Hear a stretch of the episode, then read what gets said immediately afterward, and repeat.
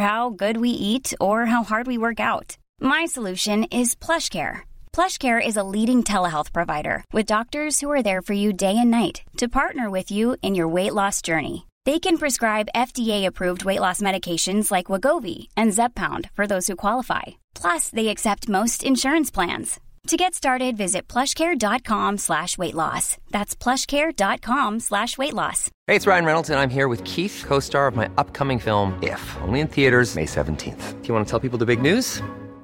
All right, I'll do. Sign up now and you'll get unlimited for $15 a month in six months of Paramount Plus Essential Plan on us. Mintmobile.com slash switch. Upfront payment of $45 equivalent to $15 per month. Unlimited over 40 gigabytes per month. Face lower speeds. Videos at 480p. Active Mint customers by 531.24 get six months of Paramount Plus Essential Plan. Auto renews after six months. Offer ends May 31st, 2024. Separate Paramount Plus registration required. Terms and conditions apply if rated PG. Hey, Dave. Yeah, Randy. Since we founded Bombus, we've always said our socks, underwear, and t-shirts are super soft. Any new ideas? Maybe sublimely soft. Or disgustingly cozy. Wait, what? I got it. Bombas. Absurdly comfortable essentials for yourself. And for those facing homelessness. Because one purchased equals one donated. Wow, did we just write an ad? Yes. Bombas. Big comfort for everyone. Go to bombas.com slash ACAST and use code ACAST for 20% off your first purchase. مفتی صاحب کے official channel Mufti Tariq Masood speeches کو subscribe کریں الحمد للہ نحمده ونستعینه ونستغفره ونؤمن به ونتوکل علیه ونعوذ باللہ من شرور انفسنا ومن سیئات اعمالنا من يهده اللہ فلا مضل له ومن يضلل فلا هادی له ونشهد أن لا إله إلا الله وحده لا شريك له ونشهد أن محمدًا عبده ورسوله صلى الله تعالى عليه وعلى آله وأصحابه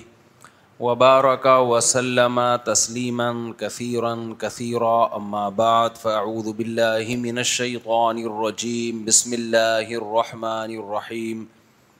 سأل سائل بعذاب واقع للكافرين ليس له دافع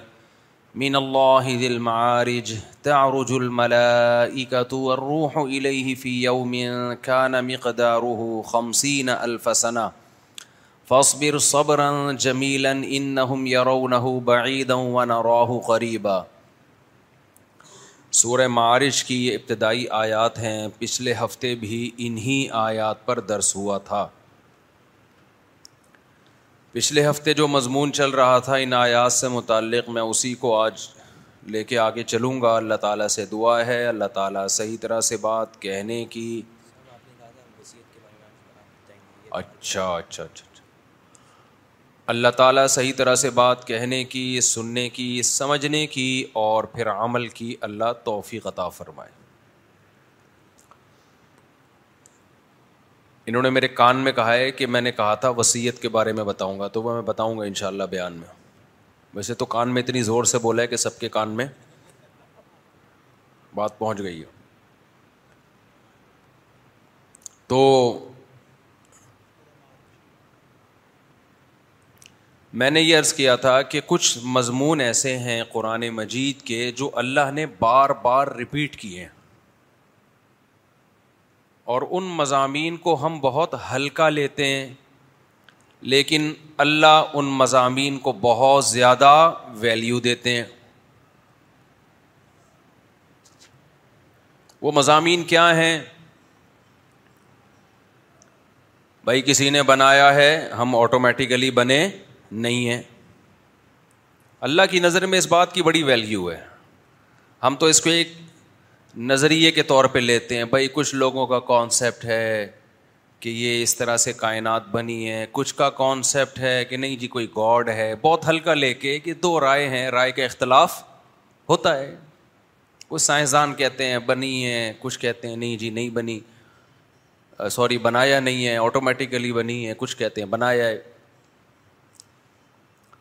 اللہ کی نظر میں اس یہ اتنا ہلکا ٹاپک نہیں ہے کہ آپ کہیں کہ ایکچولی میری یہ تھیوری ہے ایکچولی میرا نظر لوگ کہتے ہیں نا براڈ مائنڈیڈ لوگ براڈ مائنڈیڈ لوگوں کا اللہ ہی حافظ ہے ان کو آگے بتاؤ نا تمہاری بیگم کے فلاں سے تعلقات چل رہے ہیں کہ ایکچولی انسان کو چاہیے کہ ٹریننگ کرے اپنی وائف کو سمجھائے سمجھ رہے ہیں ان کی نظر میں کوئی مسئلہ بڑا ہے ہی نہیں ان کی نظر میں بڑا مسئلہ ہے کہ پیسے روکھڑا ہے یا نہیں جو غریب آدمی ہے وہ ناکام ہے جس کے پاس پیسہ ہے وہ کیا ہے بھائی کامیاب ایک بیوی بھاگے گی دوسری آ جائے گی اس میں کون سا ایسا مسئلہ ہے تو کچھ مسائل غریبوں کے ساتھ ہیں تو شکر کرو اللہ نے زیادہ مالدار نہیں بنایا تھوڑا سا غریب رکھا ہے ہم سب کو غریب ملک میں پیدا کیا اس کی وجہ سے تھوڑے سے غیرت کے مسائل ہمارے ساتھ ابھی الحمد للہ باقی ہیں ورنہ انگریز بن جاتے انگریزوں میں ہوا کیا ہے پیٹ بھر گئے ان کے مسائل ہی ختم ہو گئے سب کچھ کھانے کو مل رہا ہے علاج فری ہے تو غیرت بیرت مارکیٹ سے کیا ہو گئی شارٹ ہو گئی اس سے بہتر ہم غریب ہیں تھوڑے سے ٹینشن تو لیتے ہیں نا بعض چیزوں کی تو اللہ کی نظر میں یہ مسئلہ چھوٹا مسئلہ نہیں ہے کہ آپ خدا کو مانتے ہیں یا نہیں مانتے اللہ کی نظر میں یہ مسئلہ چھوٹا مسئلہ نہیں ہے پچھلے ہفتے بھی اسی پر بیان ہوا کہ میں ایک ہی ٹاپک پر بار بار ہوتا رہے تو کوئی اتنا بڑا مسئلہ یہ بھی مسئلہ نہیں ہے ٹھیک ہے نا اتنا بڑا مسئلہ نہیں ہے یہ میں جب سورج شروع کرتا ہوں نا تو میں چاہتا ہوں کہ یہ پہلے مضمون تو دماغ میں بیٹھے نا اس کے بعد آگے سورج سمجھ میں آئے گی کیونکہ اللہ بھی انہیں مسائل کو بار بار رپیٹ کرتے ہیں تو ہم کیوں نہ رپیٹ کریں بھائی اور اللہ نے بھی مختلف انداز سے رپیٹ کیا ہے تو ہم بھی مختلف انداز سے ریپیٹ کریں گے انداز سیم ہوگا پھر پھر انسان کو پھر انسان پریشان ہونا شروع ہوتا ہے بور ہونا شروع ہوتا ہے تو اللہ کی نظر میں یہ اتنا بڑا مسئلہ ہے کہ اللہ کہتا ہے جو مجھے نہیں مانتا نا جو مجھے نہیں مانتا اس کا انجام بہت بھیانک ہے ہمیشہ ہمیشہ کی آگ میں ڈال دوں گا اس کو ہمیشہ کی آگ میں کیوں اس نے میری نشانیوں کا انکار کیا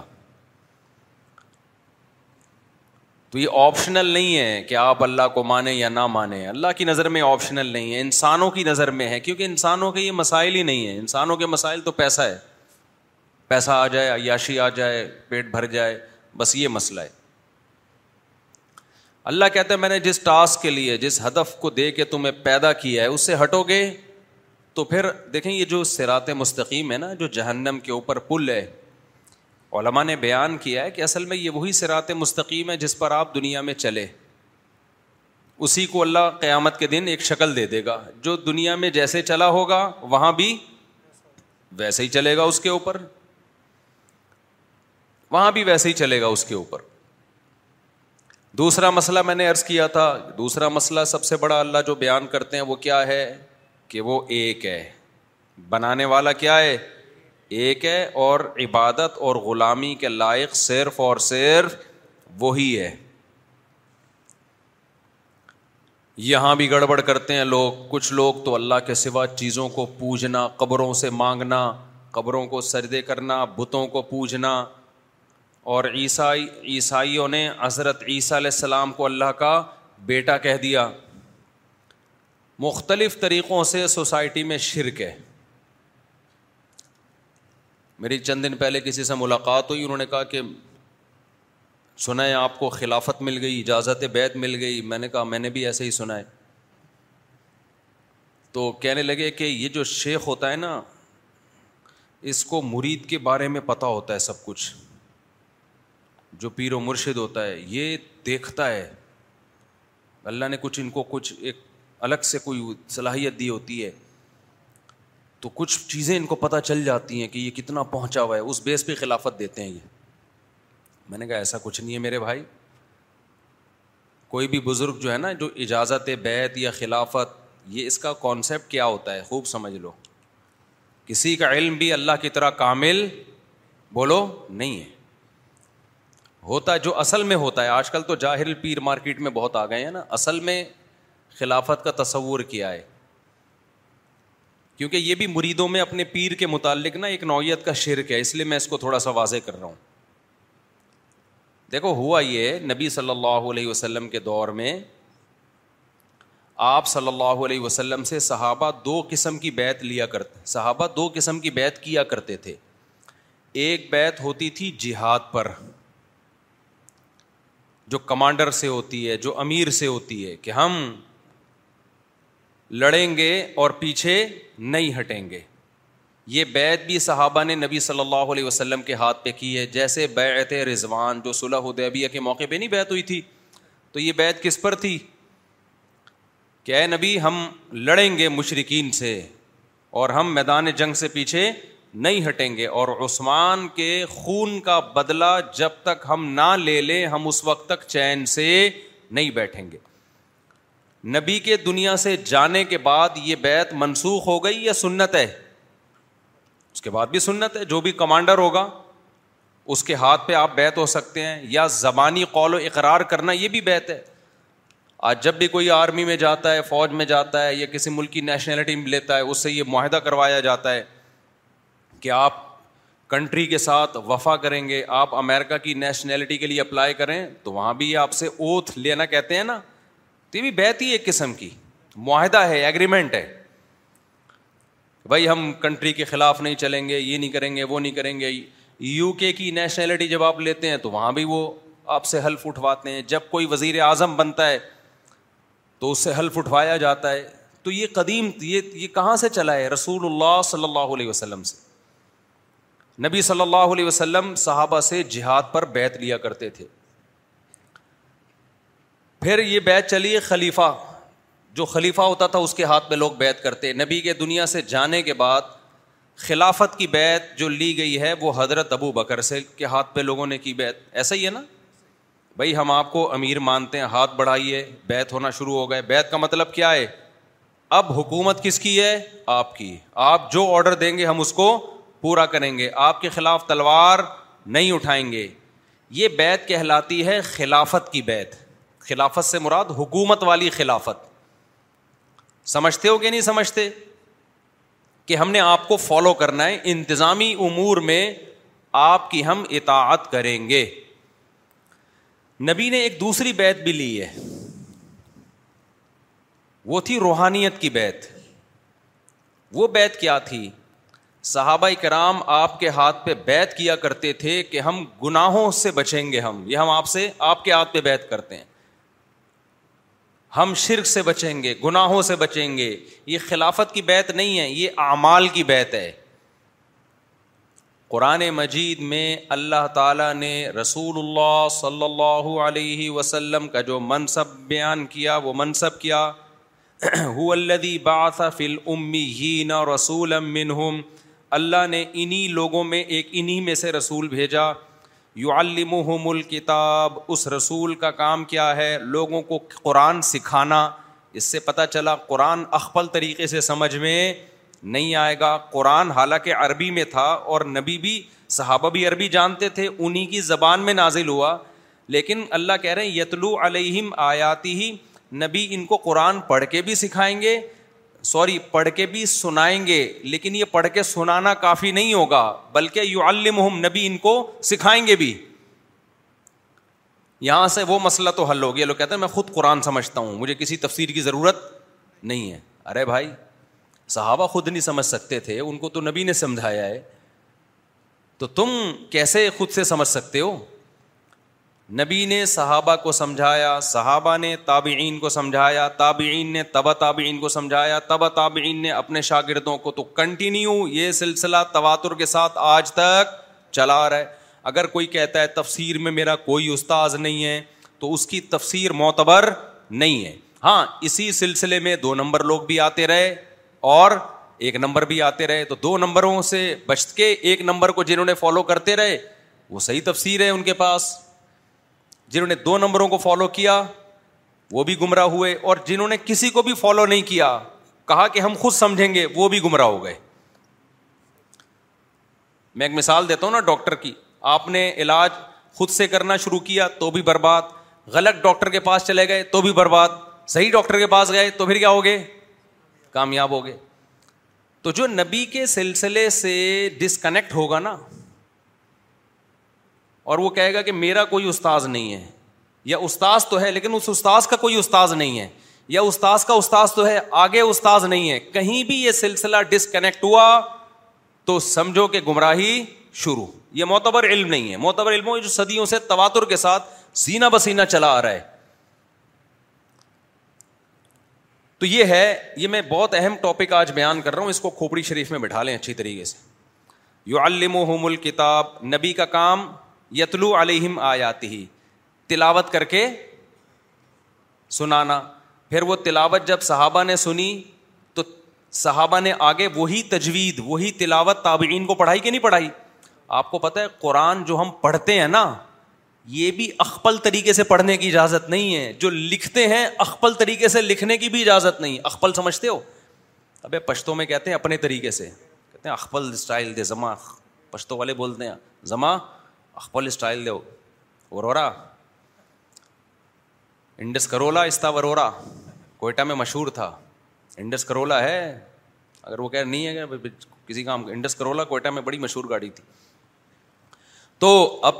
میری بات سمجھو یہ جو ہم قرآن پڑھتے ہیں نا عرب اپنے طور پہ تھوڑی پڑھ سکتے ہیں کسی سعودی کو دیکھا اپنے عالم کو کہ میں چونکہ میری مدر لینگویج عربی ہے لہٰذا مجھے قرآن تجوید تفسیر کی بات نہیں پہلا مرحلہ کیا ہے پڑھنا خود سے نہیں پڑھ سکتے بلکہ اس کا کوئی قاری استاذ ہوگا اس استاذ کا کوئی استاذ سات مشہور قاری ہیں جن سے متواتر کراتے ہیں ہم جو کراط پڑھتے ہیں روایت ان عاصم یہ حفص جو بڑے قاری تھے کوفہ کے جو عاصم سے روایت کرتے ہیں یہ وہ والی قرات ہے جو عبداللہ بن مسعود نے کیسے پڑھا ہے قرآن کو کس آیت کو کیسے پڑھا ہے انہوں نے اس میں آپ کو یہ پرمیشن نہیں ہے کہ آپ اپنی طرف سے اب جیسے ہم پڑھتے ہیں بسم اللہ مجرحا ہا و مرسا ہا نارمل تو پڑھنا چاہیے قاعدے کے تحت بسم اللہ رے تو نہیں ہے نا کوئی لفظ عربی میں لیکن چونکہ قاری نے جو نبی سے سنا تو مجری کے بجائے مجرے پڑھا ہے تو اسی قاری نے آگے نقل کیا مجرے اور وہی آج تک چلا آ رہا ہے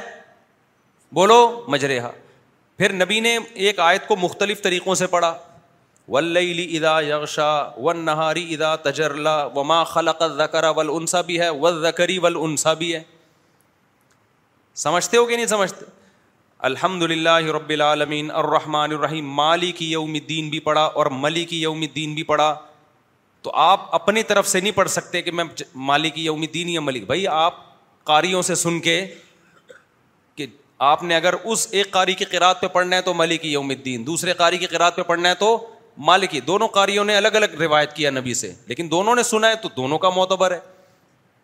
وما ہوا بی بی زنین ہے نا تیسویں پارے میں تو اس کو ایسے بھی پڑھا جاتا ہے وما ہوا بی زنین ملا کے پڑھا جاتا ہے اور کتابت میں بھی ایسا ہی ہے نبی نے جیسے لکھوا دیا قرآن اپنی نگاہوں کے سامنے جو جس طرح کاتب وہی نے لکھ دیا اب اس لکھے ہوئے کو بھی آپ اخپل طریقے سے نہیں لکھ سکتے اس کی مثال جیسے الا کا لفظ ہے یہ میں اس لیے بتا رہا ہوں کہ اسلام سینا بسینا چلا ہے اسلام میں بابے بیچ میں آئیں گے بابا لیس اسلام ہو ہی نہیں سکتا ہاں کچھ اچھے بابے آئیں گے کچھ برے بابے آئیں گے تو بالکل بابا لیس نہیں ہو سکتے سند متصل کے ساتھ بابا چاہیے آپ کو آپ کا بابا کون اس کا بابا کون اس کا بابا کون اس کا بابا کون یہ سند متصل کے ساتھ متصل سمجھتے ہو چودہ سو سال میں ایک دفعہ بھی یہ ڈسکنیکٹ نہیں ہونا چاہیے سلسلہ تو اب آپ نے کیا کرنا ہے یہ جو ہم قرآن پڑھتے ہیں یہ جو الا کا لفظ ہے آپ نے دیکھا ہوگا الف کے بعد واؤ لکھا ہوتا ہے الا میں ہوتا ہے کہ نہیں ہوتا اور لام پہ کھڑا زبر ہوتا ہے لام کے بعد الف بولو نہیں ہوتا حالانکہ جو پروننسیشن ہے اس میں تو الف کے بعد واؤ پڑھا ہی نہیں جا رہا آپ نے کہا پڑھا تو جا نہیں رہا ہے تو خام خمے پین کی سیاہی ضائع ہو رہی ہے الف کے اوپر پیش ڈال دوں واؤ لکھنے کی ضرورت نہیں ہے کیا اس کی اجازت ہوگی آپ کو قطن نہیں آپ ویسے عربی میں کوئی خط لکھ رہے ہو تو وہ واؤ نہ لکھو آپ قرآن لکھ رہے ہو تو آپ کو لکھنا پڑے گا کیوں کاتب وہی سے جو کتابت منقول ہے جو ریٹرن فارم میں قرآن آیا ہے ریٹرن فارم میں اسی طرح آیا ہے اس میں آپ کو چینجنگ کی اجازت نہیں ہے تیسویں پارے میں ہے نا اقرا بسم ربی کلدی خلق اس میں آخری آیت سے پہلے کیا ہے لم ينتهي لنصف فم بن ناسیا ہے کہ نہیں اب دیکھو یہ جو لفظ ہے نا لنس فن اس کا مطلب ہے ہم اس کو پیشانی سے پکڑیں گے جو عربی گرامر میرے لیکچر جنہوں نے تفسیر کے سنے ہیں ان کو یہ سم, سن, سمجھنے میں مزہ آئے گا لنس فن یہ لام تاکید کے لیے نسفان کا معنی پکڑیں گے ہم بن ناسیہ پیشانی سے اللہ نافرمان کو دھمکی دینا اس کو پیشانی کے بالوں سے پکڑیں گے اب نسفان میں اصل میں ہونا چاہیے نون زبر ان کیا ہونا چاہیے بولتا کیوں نہیں این زبران ہونا چاہیے قاعدے اور ضابطے کی روح سے ایسا ہونا چاہیے جیسے میں کہتا ہوں لنظری بن میں ضرور بھی ضرور ماروں گا تو لنظری بن کے بعد با کے بعد الف کبھی بھی نہیں آتا ہمیشہ کیا آتا ہے الف آئے گا اسم میں ناؤن میں سینٹینس اور فیل میں نہیں آتا لنس فان تو سینٹینس ہے نا میں پکڑوں گا آئی ول ڈو میں یہ کام کروں گا سمجھتے ہو کہ نہیں سمجھتے یہ تو سینٹینس ہے تو سینٹینس میں الف نہیں آتا جس کو ہم دو زبر کہتے ہیں جیسے کتاب لکھوں گا نا میں کتاب بن کتاب میں کیا لکھوں گا با کے بعد الف ڈال دوں گا با نون زبر بن نہیں لکھوں گا لیکن جو فیل ہے نا سینٹینس اس میں الف نہیں ہوتا یعنی یہ نون نون نون باقاعدہ لکھا جاتا ہے لیکن کمال کی بات یہ کہ پورے قرآن میں اس جگہ یہ قاعدہ ٹوٹ رہا ہے ہے یہ فیل لیکن لنس فان میں آئین کے بعد نون کے بجائے کیا ہے الف اب کسی بھی عربی دان سے پوچھیں جس کو عربی گرامر آتی ہو عربی رسم الخط وہ کہے گا رسم الخط کے لحاظ سے یہ بالکل غلط ہے یہ غلط ہے لیکن کوئی اس غلط کو صحیح کر سکتا ہے کیوں یہ غلط ہی صحیح ہے صحیح ہے نا وجہ کیا ہے ہمارے نبی صلی اللہ علیہ وسلم نے جب یہ آیت کاتب وہی سے کہا لکھو تو لنس فن کیونکہ الف کو بھی اسی طرح پڑھا جاتا ہے اور نون کو بھی اسی طرح پڑھا جاتا ہے تو کاتب وہی نے اس کا خیال نہیں کیا انہوں نے دیکھا کہ جو آواز آ رہی ہے نا جو جو سننے میں آ رہا ہے سننے میں وہی آ رہا ہے جو عین دو زبر ان والا آواز ہوتی ہے تو انہوں نے الف لگا دی آگے سے یہ اللہ نے کروایا کاتب وہی سے کیوں کروایا تاکہ پتہ چل جائے کہ جو نبی کے وقت میں ہو گیا نا نون کے بجائے الف ڈل گیا قیامت تک اس الف کو کوئی گرامر کے قاعدہ استعمال کر کے چینج نہیں کر سکا تاکہ لوگوں کو یقین آ جائے ایسی خاندانی حفاظت دنیا میں کسی کتاب کی نہیں ہوئی ہے کہ کتابت کی بھی حفاظت کی اللہ نے یہ جو ہم کہتے ہیں سورہ توبہ کے شروع میں بسم اللہ نہیں پڑھی جاتی ہے نہیں لکھی ہوئی نا بسم اللہ اس کی بہت ساری حکمتیں بیان کی جاتی ہیں اس میں جنگ و جدال ہے اس میں جہاد ہے اس میں یہ ہے یہ سب حکمتیں ہیں اصل وجہ یہ نہیں ہے اصل وجہ یہ ہے کہ سورہ انفال نازل ہوئی اس کے بعد سورہ توبہ نبی نے حکم دیا کہ سورہ انفال کے بعد رکھو صحابی کو حکم دیا تو صحابی کہتے ہیں صحابی کنفیوز تھے کہ یہ سورہ انفال ہی کا حصہ ہے یہ الگ صورت ہے صحابی اس وقت تک ان کو کنفرم نہیں تھا تو انہوں نے بیچ میں بسم اللہ نہیں لکھی کہ بھائی اگر الگ صورت ہوگی تو لکھ دوں گا الگ صورت نہیں ہے تو اسی کا حصہ ہے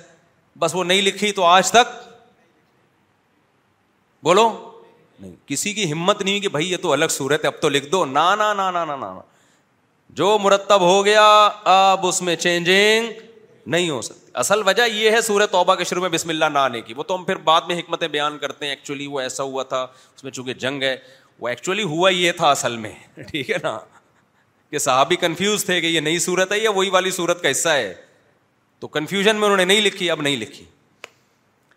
تو جیسے یتلو علیہ آیاتی ہی بک رتوں فرقان میں کہ مشرقین کہتے تھے کہ یہ ان پہ ان کے سامنے لکھ کے ان کو پڑھ پڑھ کے سنائی جاتی ہیں قرآن جو ہے نا نبی کے سامنے لکھا جاتا تھا نا جب نازل ہوتا تھا تو نبی تو لکھنا پڑھنا نہیں جانتے تھے جب نازل ہوتا کاتب بھائی لکھتے پھر ہم کہتے ہیں نا املا کرانا یاد ہے بچپن میں اسکولوں میں اب تو سارے ٹرمز ہی چینج ہو گئی ہیں اب تو املا کراتے بھی نہیں اب تو سوا کیلے کے رنگ بھرنے اور سیب کے رنگ بھرنے کے علاوہ بچوں کا ایسا بے برباد ہو رہے ہیں نا بچے اسکول میں بچوں کو اسکول سے نکال کے گھر میں پڑھاؤ کامیاب ہو میرے جو بھانجے کی شادی ہوئی ہے نا ابھی اکیس سال میں ہونی تو اٹھارہ سال میں تھی تین سال لڑکی والوں کی وجہ سے لیٹ ہوا ہے وہ آج مجھے کوئی کہہ رہا ہے یار آپ لوگ اتنی کم عمری میں اکیس سال میں بچوں کی شادیاں کر دیتے ہو کیا کر رہے ہو میں نے کہا بہت لیٹ ہو رہی ہے میں توبہ استغفار کر رہا ہوں اس پہ جس کی بیچارے کی اٹھارہ میں ہونی چاہیے تھی دو دانت کا ہو گیا تھا اٹھارہ میں وہ ہم اللہ پہ اس معاملے میں توقل کرنے والے اللہ اللہ توفیق دیتا ہے ہمیں توقل کی یہ آپ لوگوں کے مسائل ہیں بچہ اتنا کمائے گا یہ اللہ کا شکر ہے اس عذاب سے اللہ نے ہمیں بچا لیا تبھی اللہ نے ہمیں خوشیاں بھی دی ہیں ہمیں اولادیں بھی دی ہیں پوتے بھی دیے نواسے بھی دیے پوتے تو ابھی میرے نہیں ہوئے نواسے ہو گئے نواسی ہو گئی ہے پوتے بھی ابھی بچے میرے وہ ہے نا وہ چھوٹا ہے نا کیا کریں وہ بڑھ ہی نہیں رہا وہ بڑا ہی نہیں ہو رہا ابھی گیارہ سال کا ہوا ہے تو اس کو کس طرح سے میں اٹھارہ پہ لے کے جاؤں تو اللہ پہ اعتماد کرو شادی بیاہ کے معاملے میں بچوں کے معاملے میں اللہ خوشیاں دے گا چہروں پہ رونق دے گا سمجھتے ہو اور اس معاملے میں یہ کام دنیا میں لوگوں کے تانے سنے بغیر ہو ہی نہیں سکتا اپنی بچی کی شادی کرو گے تو سلواتیں سننے کو ملیں گی ابھی بچی اتنی بالی ہوئی تھی شادی کر دی بیٹے کی کرو گے لوگ تانے دیں گے اپنی کرو گے تو تانے ملیں گے لیکن کسی کی مت سنو دے دن کرتے جاؤ اور یہ جو فیملی پلاننگ والے کہتے ہیں نا تیس کروڑ آبادی ہو جائے گی چالیس کروڑ بھی ہو جائے نا پاکستان میں نہ اسپیس کی کمی ہے نہ وسائل کی کمی ہے یہ جو پاکستان بچا ہوا ہے آبادی کی وجہ سے بچا ہوا ہے یہ اتنے لوگ ہمارے بیرون ملک جا کے ڈالر بھیج رہے ہیں یہ آبادی نہ ہوتی تو مر چکے ہوتے ہم لوگ سمجھتے ہو آبادی ہوگی تو کھانے کو کچھ تھوڑا سا مل جائے گا ابھی یہ میرے جو اتنے سارے بچے ماشاء اللہ اللہ برکت دے تو یہ بڑے بھی تو ہوں گے کیا خیال ہے اتنے رہیں گے پھر مسئلہ ہے کہ کھلائے جا رہے ہو کما رہے نہیں ہو تو یہ بھی تو بڑے ہو کر ہاتھ بٹائیں گے نا یہ بھی تو بڑے ہو کر ہاتھ بٹاتے چلے جائیں گے تو یہ فیملی پلاننگ والے یہ بتاتے ہیں کہ بچہ کھاتا ہے یہ نہیں بتاتے کہ دو ہاتھ اور دو ٹانگے لے کے پیدا ہوتا ہے کمانے کی صلاحیت بھی ہوتی ہے اس میں تو پاکستان میں اسپیس کی ایک بلوچستان ہی اتنا بڑا ہے نا پوری آبادی بڑے آرام سے بلوچستان اکیلے میں آ سکتی ہے یہ ایک ڈاکٹر صاحب بیان بھی تیس کروڑ کی آبادی ہونے والی ہے چالیس کروڑ کی تو لوگ دیکھو کروڑ کروڑ کی آبادی ہے بھائی اسپیس کتنی پاکستان نقشے میں نہ دیکھا کرو نقشے میں تو اتنا سا ہے لوگ دیکھ رہے ہوتے یار اتنا سا نقشے میں تیس کروڑ کہاں کھپائیں گے ابھی جب چل کے دیکھو گے پتا چلے گا بھائی اتنا سا نہیں ہے یہاں سے حیدرآباد جاؤ خالی حیدرآباد تک کی زمین خالی برساتی مینڈکوں کی طرح بھی بچے پیدا کرو گے نا تو حیدرآباد تک بھی بھرنے والا نہیں ہے اتنی یہ پاگل ہے یہ یہ ان کے نظریات سے ڈسے ہوئے لوگ ہیں ان کی جب غلام قوم ہوتی ہے نا تو وہ غلاموں کی طرح سوچتی ہے اس کی اپنی کوئی تھنکنگ نہیں ہوتی ہم شکر ہے اسلام کو فالو کرتے ہیں عملی طور پر جتنا ہم کوشش کرتے ہیں میں نہیں دعویٰ کر رہا کوئی سو فیصد کوشش تو سو فیصد ہی کی ہوتی ہے نا نظریات تو ٹھیک ہے نا ہمارے اس لیے اللہ نے ہمیں ان عذابوں سے بچایا تو اللہ تو ہے ہی نہیں ان کی ڈکشنری میں سب کچھ ہے بیچاروں کے پاس خوشی نہیں ہے کیونکہ ہر وقت جیب جیب جیب پیسہ جیب پیسہ بچہ پیدا ہو گیا تو ایکچولی ایکچولی کر کے اسکولوں کی فیسیں فلانا فیسیں ڈمکانی فیسیں اور میں دو دو بچے والوں کی عذاب اور ٹینشنیں دیکھ رہا ہوں اتنے مہنگے مہنگے اسکولوں میں پڑھا کے کہتے ہیں یار ہم نے لاکھوں روپئے خرچ کر کے اپنا باغی بنا دیا ان کو تو پیسے یا پڑھاؤ نہیں ہے ٹماٹر بیچے گا ختم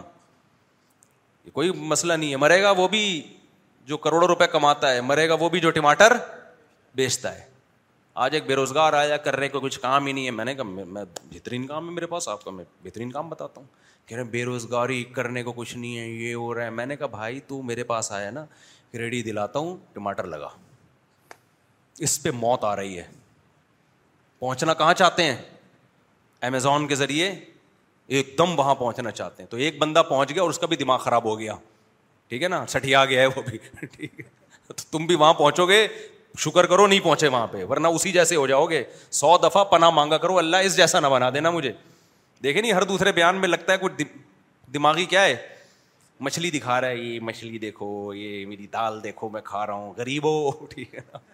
نا یہ اس کی علامت انزائٹی کے پیشنٹ ایسے ہوتے ہیں پتہ ہے آپ کو نارمل آدمی کبھی بھی ایسا نہیں ہوتا تو اللہ پہ کیا کرو میرے بھائی توکل کرو خوش رہو گے اس سے اور دنیا ویسے بھی مسافر خانہ ہے کل ایک بندہ آیا میرے پاس کہ پانچ مہینے کا حمل ہے بچہ معذور ہے ڈاکٹروں نے کہا گرا دو اس کو تو بچہ معذور ہے ساری زندگی میں نے کہا معذور بچہ پیدا ہو تو ٹینشن سے بچنے کے لیے قتل کر دو گے اس کو ہے بھائی کوئی نابینا ہے ہاتھ پاؤں ٹیڑھے ہیں آپ کہو کہ ساری زندگی بےچارا کیسے سروائو کرے گا تو اڑا دو اس کو یہ جائز ہے تو ایسے ہی جب چار مہینے کا بچہ ہو گیا پورے عذاب بن گئے وہ تو انسانی جان ہے اب تو جو ہے صبر کرو بھائی کہہ رہے ہیں پوری زندگی کیسے گزرے گی میں نے کہا زندگی قارون کی بھی گزر گئی فرعون کی بھی گزر گئی اور موسا کی بھی گزر گئی حضرت موسا کی ٹینشنوں میں گزری فرعون کی عیاشیوں میں گزری تو دونوں کہاں ہیں ایک آگ میں اور ایک ایک قرآن میں ذکر ہے وہ جنت کے باغوں میں کیسے اللہ نے موسا کو ذکر کیا نا قرآن میں تو میں نے کہا بھائی جو پیدا ہو پیدا تو دعا کرتے ہیں اللہ صحت مند بچہ دے بعض دفعہ ایسی رپورٹیں ہوتی ہیں معذور ہے لیکن صحت مند بچہ پیدا ہو جاتا ہے دل سے تو آئے لیکن جو بھی ہو اللہ کی تقدیر سمجھ کے راضی رہو اس پہ یہی یہ تمہاری یہی آزمائش ہے ہو سکتا ہے اللہ اسی پہ بخشے تمہیں تمہاری خطاؤں کو معاف کر دے اللہ تعالیٰ اس پہ تو چار مہینے کے بعد بچہ نہیں گرا سکتے سمجھ رہے ہو اچھا خیر تو میں یہ عرض کر رہا تھا کہ یتلو علیہم آیاتی نبی نے جیسے پڑھ کے سنایا آپ کو اس میں اپنی طرف سے چینجنگ کی اجازت نہیں ہے آپ کو کہ میں نے خود سے قرآن پڑھنا سیکھا ہے خود سے کوئی بولو نہیں سیکھ سکتا کیونکہ خاص طرح سے ہی آپ کو پڑھنا پڑے گا جو نبی کا انداز تھا اسی طرح یو المحم قرآن کہتا ہے سکھائیں گے بھی قرآن نبی سکھائیں گے بھی کون یعنی اس کا مفہوم بھی نبی بتائیں گے تیسرے نمبر پہ یو المحم الکتاب اول حکمہ حکمت کی باتیں بھی سکھائیں گے جن کو حدیث کہا جاتا ہے وہ بھی پڑھائیں گے نہیں بلکہ سکھائیں گے سکھانا الگ ہے پڑھانا پڑھانے کا مطلب پتہ کیا ہوتا ہے حدیث کی کتاب پکڑا دی پڑھتے رہو بیٹھ کے سکھانا یہ نہیں ہوتا سکھانا ہوتا ہے پریکٹیکل لائف میں اس کو لانا سکھانا یو الم کے الفاظ ہیں تعلیم تعلیم وہ تعلیم الگ چیز ہے تبھی کبھی ایک حدیث کو دیکھ کے کبھی فیصلہ نہیں کیا جاتا کیونکہ تعلیم کا مطلب ہوتا ہے ایک بات کی ایکسپلینیشن آگے آ رہی ہے اس کی ایکسپلینیشن ادھر آ رہی ہے تبھی ساری حدیثوں کو سامنے رکھ کر حدیث کا مطلب بیان کیا جاتا ہے کبھی بھی ایک حدیث کو دیکھ کے فیصلہ نہیں کیا جائے گا سمجھتے ہو کہ نہیں سمجھتے آج بہت سے اسکالر حدیث کا ریفرنس دیا لوگ کہہ رہے بھائی یہ تو حدیث ہے یہ بھی حدیث ہے اس کے علاوہ بھی بہت ساری حدیث ہے ان کو ملا کے دیکھو قرآن کیا کہتا ہے کہ جو قتل کرے گا ہمیشہ جہنم میں جلے گا لیکن اہل سنت وال جماعت میں کسی کا بھی عقیدہ نہیں ہے کہ قاتل اگر مسلمان ہے تو ہمیشہ جہنم میں رہے گا وہ بلکہ ایک دن گناہ کی سزا کھانے کے بعد نکل آئے گا حالانکہ قرآن کے الفاظ ایسے نہیں ہیں وجہ کیا ہے قرآن میں دوسرے مقامات پر اس کی تشریح ہے تو اس طرح حدیثوں میں بھی ہے تو یہ جو ہوتا ہے نا کہ چند چیزیں دیکھ کے فتویٰ دینا شروع کر دینا یہ جہالت کی بات ہے اور غیر مسلم بھی بہت سارے ایک حدیث دیکھ کے اعتراض کر رہے ہوتے ہیں دیکھو نبی نے یہ فرمایا میں اکثر ایک حدیث پیش کرتا ہوں حضرت ابو ذر نبی کے پاس آئے یا رسول اللہ کہ اگر مسلمان کوئی ذنا کرے اور چوری کرے تو کیا ہوگا نبی نے فرمایا مسلمان جنت میں جائے گا ابو ذر نے فرمایا وہ ان زنا و ان سرق زنا کرے چوری کرے پھر بھی آپ نے فرمایا وہ ان زنا وہ ان سرق زنا کرے گا چوری کرے گا پھر بھی کہاں جائے گا جنت میں متفق علیہ حدیث ہے پھر حضرت ابو ذر نے پوچھا وہ ان زنا و ان سرق اگرچہ زنا کرے اگرچہ چوری کرے آپ نے پھر فرمایا وہ ان ان زنا و زنا کرے چوری کرے جائے گا کہاں جنت میں پھر حضرت ابو ذر نے فرمایا یا رسول اللہ و ان زنا و ان سرق وہ حیران ہو رہے ہیں نا اتنے بڑے بڑے گنا کرے بھی کہاں جا رہے ہیں جنت میں جا رہے بھائی پھر انہوں نے فرمایا یار رسول اللہ و وہ ان سرق اگرچہ زنا کرے اگرچہ چوری کرے آپ نے تیسری دفعہ اور سختی سے فرمایا فرمایا ان زنا ان سرق انفو ذر اگرچہ زنا کرے چوری کرے پھر بھی جنت میں جائے گا اگرچہ ابو ذر کی ناک خاک آلودہ ہو جائے ابو ذر کی ناک مٹی میں مل جائے یعنی وہ رسوا ہو جائے اس کو اچھا نہیں لگ رہا جنت میں جانا اس کا مگر جائے گا کہاں جنت میں جائے گا اب ایک ایتھیس نے یہ حدیث لے کے اسلام پہ اعتراض کیا دیکھو یہ ہے اسلام جو لوگوں کو زنا سکھا رہا ہے جو لوگوں کو چوریاں سکھا رہا ہے اور کہہ رہا ہے بس مسلمان ہو جاؤ ڈائریکٹ کہاں جانا ہے جنت میں تو یہ ظلم اور زیادتی ہے کسی کی ایک بات کو لے کے اس پہ فوراً فیصلہ کر دینا سیاق و سباق سے ہٹ کے یہ زیادتی ہے یا نہیں ہے جو علماء کی کتابوں کے ساتھ آج کل ہو رہا ہے جو لوگ کتابوں میں کیڑے نکالتے ہیں نا یہ یہ یہ وہ بھی یہی کر رہے ہوتے ہیں جن لوگوں کی ساری زندگی قبر پرستی کے خلاف گزری ہے ان کو قبر پرست کہا جا رہا ہے جن کی ساری زندگی توحید کے پرچار پہ گزری توحید کے پرچار ان کی دو تین عبارتیں لے کے ان کو مشرق قرار دیا جا رہا ہے تو یہ وہی کام ہے جو ملحد لوگ کرتے ہیں تو اس کا کیا جواب ہے بھائی سامنے ابو ابو ذر تھے اگر حدیث کا یہ مطلب ہوتا نا کہ زنا اور چوری کی اجازت مل رہی ہے تو ابو ذر رضی اللہ تعالیٰ عنہ تو بڑے صوفی قسم کے صحابی تھے وہ تو گناہ سے آخری دم تک اتنا دور رہے ہیں نبی کو پتا تھا کہ یہ کبھی بھی زنا اور چوری کی جرت نہیں کریں گے حدیث میں اس کا ذکر نہیں ہے لیکن دیگر حدیثیں اسلام میں زنا کی اجازت ہوتی تو زنا کی جتنی سخت سزا اسلام میں ہے کسی اور مذہب میں ہے شادی شدہ زینا کرے رجم کرنے کا حکم پتھروں سے مار کے ہلاک کر دو کمارا زینا کرے چوک پہ کھڑا کر کے سورہ نور میں کیا ہے کوڑے مارو سو کوڑے اس کے اور نبی صلی اللہ علیہ وسلم فرمایا میں نے معراج میں دیکھا کہ کچھ ننگے مرد برہنا مرد برہنا عورتیں آگ میں جل رہی ہیں جب شعلے اوپر جاتے ہیں نا تو یہ بھی اوپر آتے ہیں تو میں نے جبریل سے پوچھا یہ کون لوگ ہیں فرمایا آپ کی امت کے زنا کرنے والے مرد اور زنا کرنے والی عورتیں تو مسلمان زنا کرنے والے ہیں جن کو آگ میں جلایا جا رہا ہے فلزالی کا یلقا اسامہ قرآن کہتا ہے جو ذنا کرے گا اور چوری کرے گا جو زنا کرے گا اپنے اپنے جرم کی سزا بہت بڑے جرم کی سزا ملے گی اس کو قیامت کے دن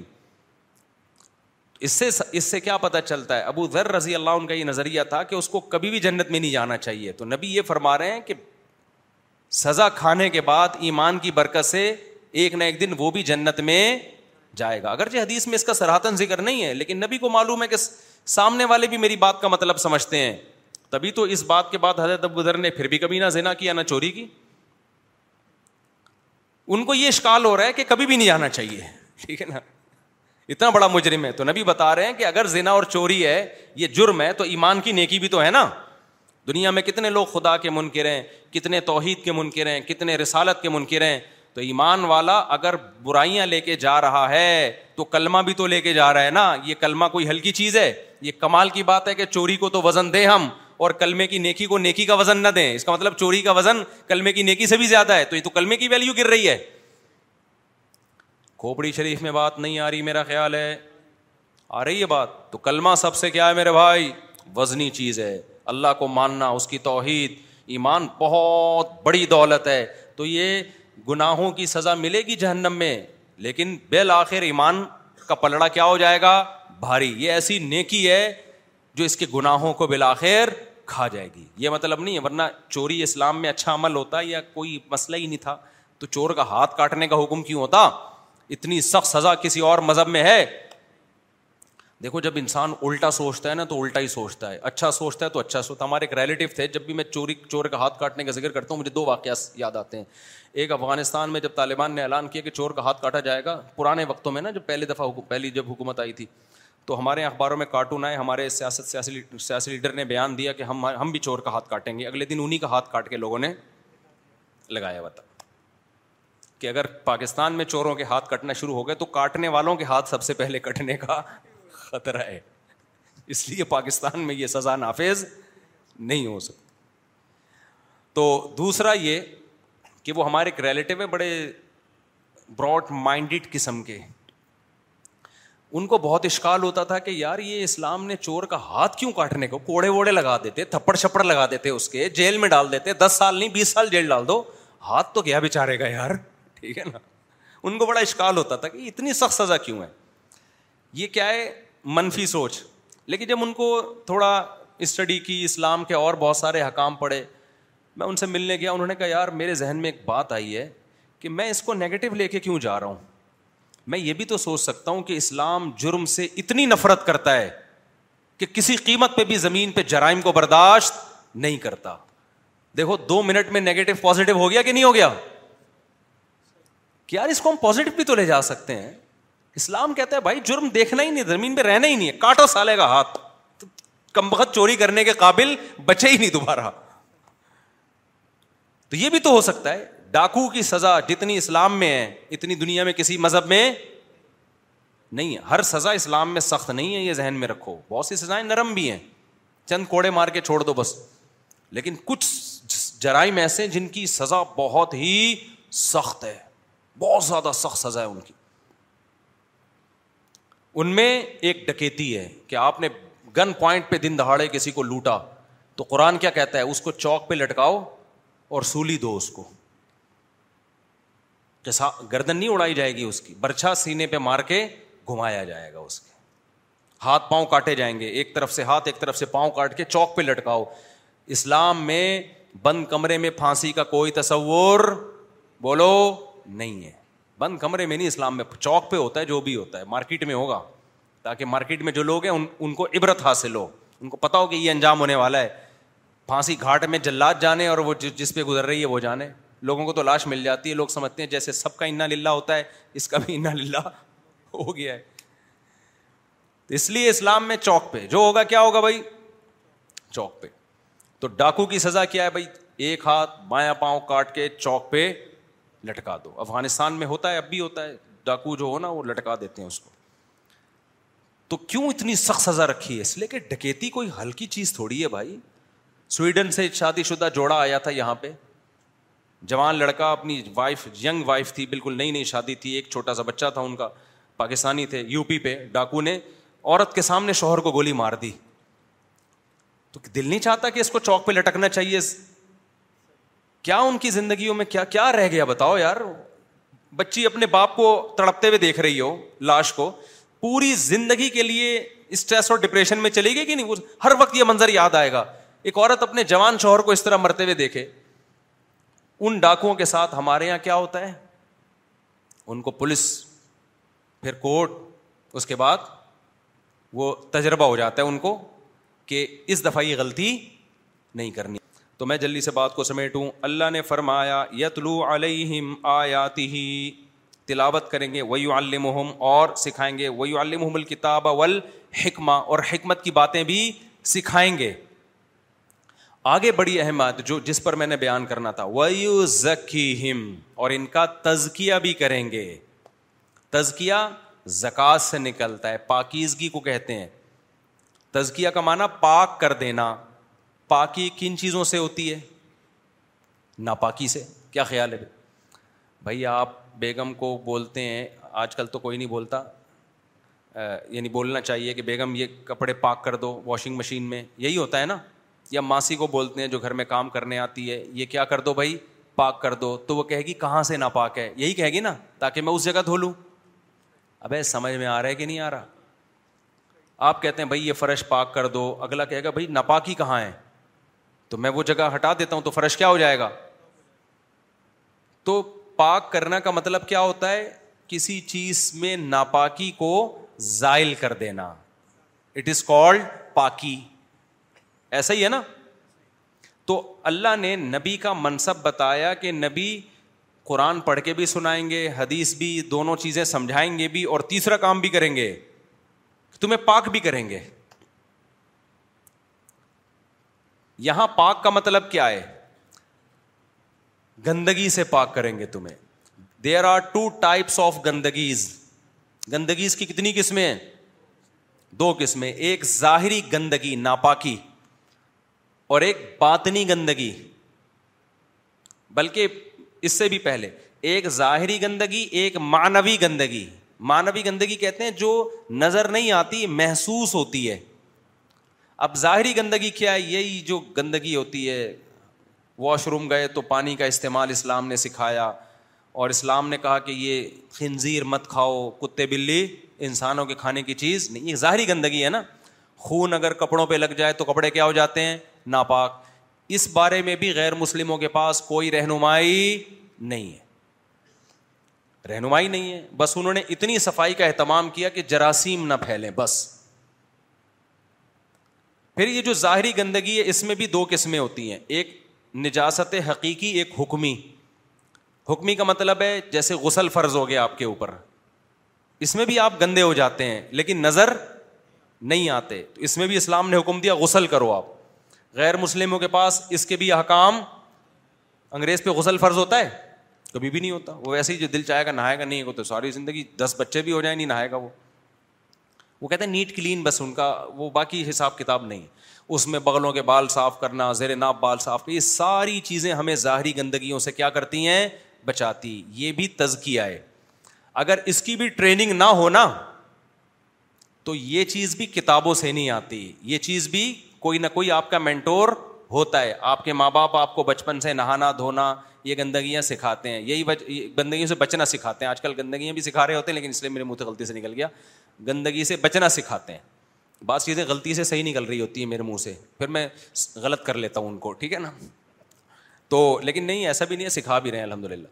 کیوں میں اس لیے کہہ رہا ہوں کہ پیمپر نے ابھی ان ٹینشنوں سے کیا کر دیا ہے آزاد ونس اپون اے ٹائم مائیں بچوں کو لے کے بیٹھا کرتی تھیں کہ پیشاب کر لے بھی کر رہی ہوتی تھی نا تاکہ اس کی آواز سن کے فریکوینسی پیدا ہو جائے گی اس سے پیشاب کو خود خیال آ جائے گا کہ مجھے اب نکلنا چاہیے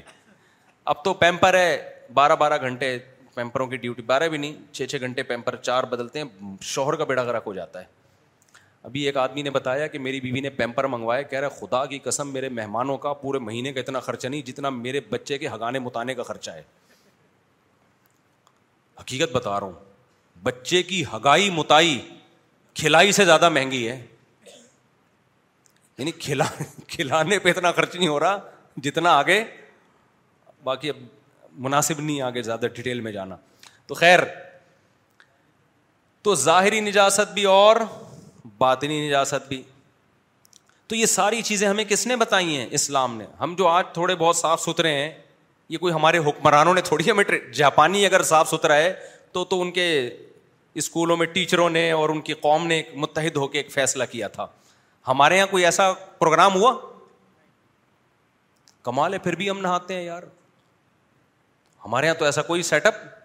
ہے ہی نہیں لیکن پھر بھی ہم نہاتے ہیں یہ کیوں یہ نبی صلی اللہ علیہ وسلم سے سینہ بسینہ یہ ہماری سوسائٹی میں چیز چلی آ رہی ہے آگے ہم اس کو ترقی دینے کی کوشش ہی نہیں کر رہے ہیں نا تنزل کی طرف جا رہے ہیں خدا کی قسم اسلام کا صرف کوئی صفائی کا نظام دیکھ لے گا نا اسلام قبول کر لے گا صرف صفائی کے چودہ سو سال پہلے جو صفائی ایک یتیم نے جو نہ لکھنا جانتے نہ پڑھنا جو آج بڑے بڑے دنیا کے ماہرین سو سال پہلے کا یورپ ایسا نہیں تھا جیسا اب ہے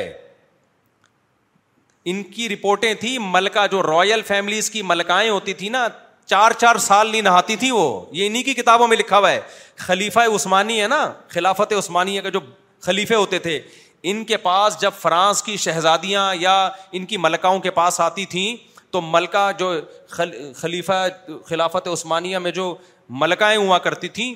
وہ پہلے فرانس کی جو شہزادیاں اور ملکاؤں کو واش روم میں لے جا کے نہلایا جاتا تھا ان کو کہ ان کو یہاں نہیں آنے دینا بدبو آ رہی ہے اتنے میلے تھے یہ یہ تو بعد میں ان لوگوں میں شعور آیا کہ ترقی نہیں کر سکتے اگر ہم اسی طرح میلے رہے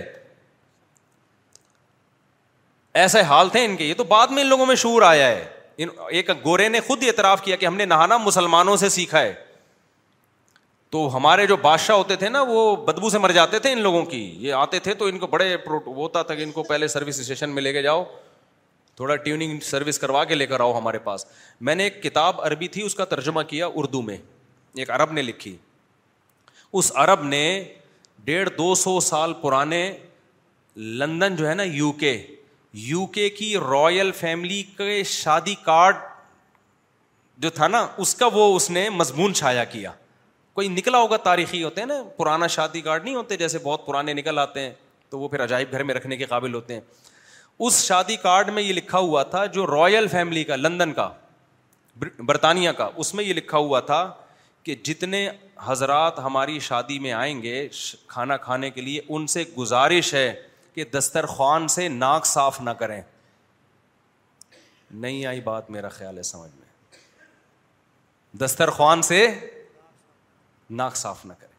اور کھانے کے بعد تھوکنے کے لیے الگ تھوک دان دیا جائے گا پلیٹ میں نہ تھوکیں یہ کس کی شادی ہو رہی ہے رائل فیملی والوں کی یہ تو اب تمیز آئی ہے لوگوں میں تو جن چیزوں کا مسلمانوں میں اور ہاتھ دھونے کا تو اب تک ہی نہیں ہے وہ سینیٹائزر وغیرہ ایجاد ہو گیا ورنہ ان لوگوں نے ہاتھ دھونا تھا ہی نہیں تو شکر ہے کسی جی سائنسدان نے سینیٹائزر ایجاد کر لیا کہ یار یوں یوں کر کے کھا لو ورنہ ہاتھ ہی نہیں دھونے کا معمول تھا یہ تو صرف مسلمانوں میں پانی سے استنجا تو اب تک نہیں آیا ہو سکتا ہے اس پہ کوئی کانفرنس ہو اس کو بھی اب وہ شروع کر دیں کسی دور میں جا کے ہم تو ترس گئے تھے یورپ میں بھائی ابھی لوٹا لوٹا اتنا ویلیو تھی نا ہماری نظر میں کہیں لوٹا نظر آتا نا کلو کلو خون بڑھ جاتا کہیں لوٹا نظر آتا خیر بہت سی چیزوں میں ہم سے اچھے بھی ہیں ان کی سڑکیں ہم سے زیادہ صاف ہیں کم از کم یہ گٹر ابلتے ہوئے نہیں ہیں ساری چیزیں بری نہیں ہیں ڈسپلن ہے سب کچھ ہے لیکن جو ہے نا ہمارے یہاں جو تھوڑا بہت رہ گیا ہے وہ اسلام کی برکت سے رہ گیا ہے جی تو اسلام نہ ہوتا تو ہم سے زیادہ پلید اب دنیا میں کوئی ہوتا نہیں تو خیر جلدی سے بات کو سمیٹتا ہوں تو یوزکی کا مطلب کیا ہو گیا ہر طرح کی گندگی یہ تو ہو گئی وہ گندگی جس کا آپ کی باڈی سے تعلق ہے ایک ہے باطنی گندگی سوری مانوی گندگی مانوی کا مطلب جو سمجھ میں آتی ہے محسوس محسوس کر سکتا ہے انسان ہاتھ نہیں لگا سکتا اس گندگی جیسے پیشاب ہے اس پہ ہاتھ لگاؤ گے نا آپ یہ ہے آمال کی گندگی کون سی گندگی آمال کی آپ جھوٹ بولتے ہو گندا عمل ہے جس کی وجہ سے اللہ کی نظر میں آپ گندے ہو جاتے ہو چاہے روزانہ شیمپو سے نہاتے ہو آپ کتنے لوگ neat clean three piece suit tie میں خوشبو لگا کے گھوم رہے ہیں اللہ ان کو اچھا نہیں مانتا اللہ کیا کہتا ہے ان مشرقون مشرق اے مان والو مشرق لوگ پلید ہیں تو نجس ہوتے ہیں کیا مشرق ہو سکتا ہے کوئی مشرق ڈیٹول سے نہایا ہوا ہو بھائی مسجد میں بھی مشرق آ سکتا ہے کوئی غیر مسلم مسجد میں آ سکتا ہے نا حالانکہ ناپاک آدمی مسجد میں نہیں آ سکتا لیکن غیر مسلم آ سکتا ہے لیکن سوال پیدا ہوتا ہے قرآن غیر مسلم کو مسجد میں آنے کی اجازت بھی دے رہا ہے اور اس کو جو مشرق ہے اس کو نجس بھی کہہ رہا ہے تو اس سے پتا چلتا ہے یہ وہ والی نجاست نہیں ہے جو سونگنے سے محسوس ہو یہ وہ والی نجاست ہے کہ جب آپ اعمال کے لحاظ سے پاکیزہ ہوتے ہیں تو پھر آپ کو شرکی نجاست محسوس ہونا شروع ہوتی ہے آپ کو لگتا ہے یہ گندا عمل ہے شرک کرنا بتوں کے سامنے جھکنا پتھروں کے سامنے جھکنا زینا کرنا جھوٹ بولنا یہ ساری اعمال کی گندگیاں ہیں تو یوزکی ہم کا مطلب کیا ہے نبی کی ذمہ داری ہے صحابہ کرام تاب اور لوگوں کو برے اعمال گندے اعمال سے ہٹا کے کس کی طرف لے کر آنا اچھے اعمال کی طرف لانا اب دیکھو اتنا کافی تھا نا کہ قرآن دے دیا حدیث دے دی خود ہی آ جاؤ نہ انگلی پکڑ کے باقاعدہ لانے والا ہونا چاہیے کوئی صرف پڑھا دینا کافی نہیں ہے تو ایک تو امال کی گندگی پھر اعمال کی بھی دو قسمیں ایک ظاہری امال اور ایک باطنی امال ان تمام گندگیوں سے جو پاک ہو جائے تو قرآن و حدیث کی اصطلاح میں کہا جاتا ہے اس کا تزکیہ ہو گیا قد افلاح من تزکا ہے نا قرآن میں جس نے تزکیہ کر لیا وہ کامیاب ہو گیا تو کیا مطلب ظاہری اعمال بھی اچھے اور باطنی اعمال بھی اچھے باطنی اعمال کیا ہیں باطنی اعمال میں گندگیاں جو دل کے اعمال ہیں حسد بغوز بلا وجہ کسی کا کینہ رکھ کے بیٹھے ہوئے ہو دل کے اندر کچھ لوگ ہوتے ہیں نا ذرا سی نفرت ہو گئی تو بڑھائے چلے جاتے ہیں اس کو یہ دل کی گندگی ہے یا نہیں ہے یہ نظر آتی ہے نظر نہیں آتی تکبر پتا ہے مروں گا کل سڑا ہوا ہوں گا چیڑے کھاڑے ہوں گے لیکن ایسے گھوم رہا ہوگا جیسے ہم جمع دیگرے نیست ہم جیسا دنیا میں کوئی ہے ہی نہیں تھوڑا سا پیسہ آ گیا غریبوں کو ذلیل کرنا شروع کر دیا منہ موڑ لیا لوگوں سے تھوڑی سی شہرت مل گئی ہٹو بچوں مل ہی نہیں رہے کسی سے انسلٹ محسوس ہو رہی ہے غریبوں کے ساتھ بیٹھتے ہوئے تو یہ سب کیا ہے یہ بھی گندا عمل ہے گندا پلیت سلیم تباہ انسان ہوگا اس کو ایسے شخص سے محبت نہیں ہوگی بلکہ کیا ہوگی نفرت توازو اللہ کو پسند ہے اور عزت دار لوگوں کو بھی کیا پسند ہے توازو پسند ہے ماں باپ کے سامنے اکڑ رہا ہے باپ کے سامنے آنکھوں میں آنکھیں ڈال کے بات کر رہا ہے اور دوستوں میں کہتا ہے کانفیڈینس یہ کانفیڈینس نہیں ہے بھائی یہ کیا ہے فرعونیت ہے تکبر ہے فرعون کی کھوپڑی آؤٹ ہو گئی تھی حکومت کے بعد حضرت موسا اس کو دعوت دینے اللہ کی وہ کہنے لگا مجھے اللہ نظر نہیں آ رہا میں سیڑھیوں پہ چڑھ کے دیکھوں گا آسمان پہ نظر آ گیا تو مان لوں گا تو قرآن نے ایسے موقع پہ کیا کہا وسط برا ہوا وقوم ہو فرعون نے تکبر کیا کیسا مذاق اڑا رہا ہے سیڑھیوں پہ چڑھ کے دیکھوں گا نظر آ گیا تو موسا علیہ السلام کہہ رہے ہیں احسن اللہ شعین خلا کا ہو احسن کل اللہ خل کا ہو ہر چیز کو بہترین انداز سے بنایا اور آسمان سے پانی کون برسا رہا ہے زمین سے نباتات کون پیدا کر رہا ہے اتنے اتنی وضاحت کافی ہے خدا کو سمجھنے کے لیے فرعون کیا کہہ رہے ہیں سیڑھیاں لگا کے اوپر جاؤں گا تو جو بھی تمسخر کر رہے ہوتے ہیں نا مذاق اڑا رہے ہوتے ہیں اکثر ان میں کیا ہوتا ہے تکبر ہوتا ہے بڑائی تو یہ یہ یہ گندگی بھی صاف کرنا کس کی ذمہ داری ہے یو ذکیم کون کرے گا بھائی پیغمبر دنیا کی محبت کے دل میں گٹر ابل رہے ہیں یہ گندگی تو کامن ہے تکبر ہر ایک میں نہیں ہوتا حسد ہر ایک میں نہیں ہے کینا ہر ایک میں نہیں ہے بوز ہر ایک میں نہیں ہے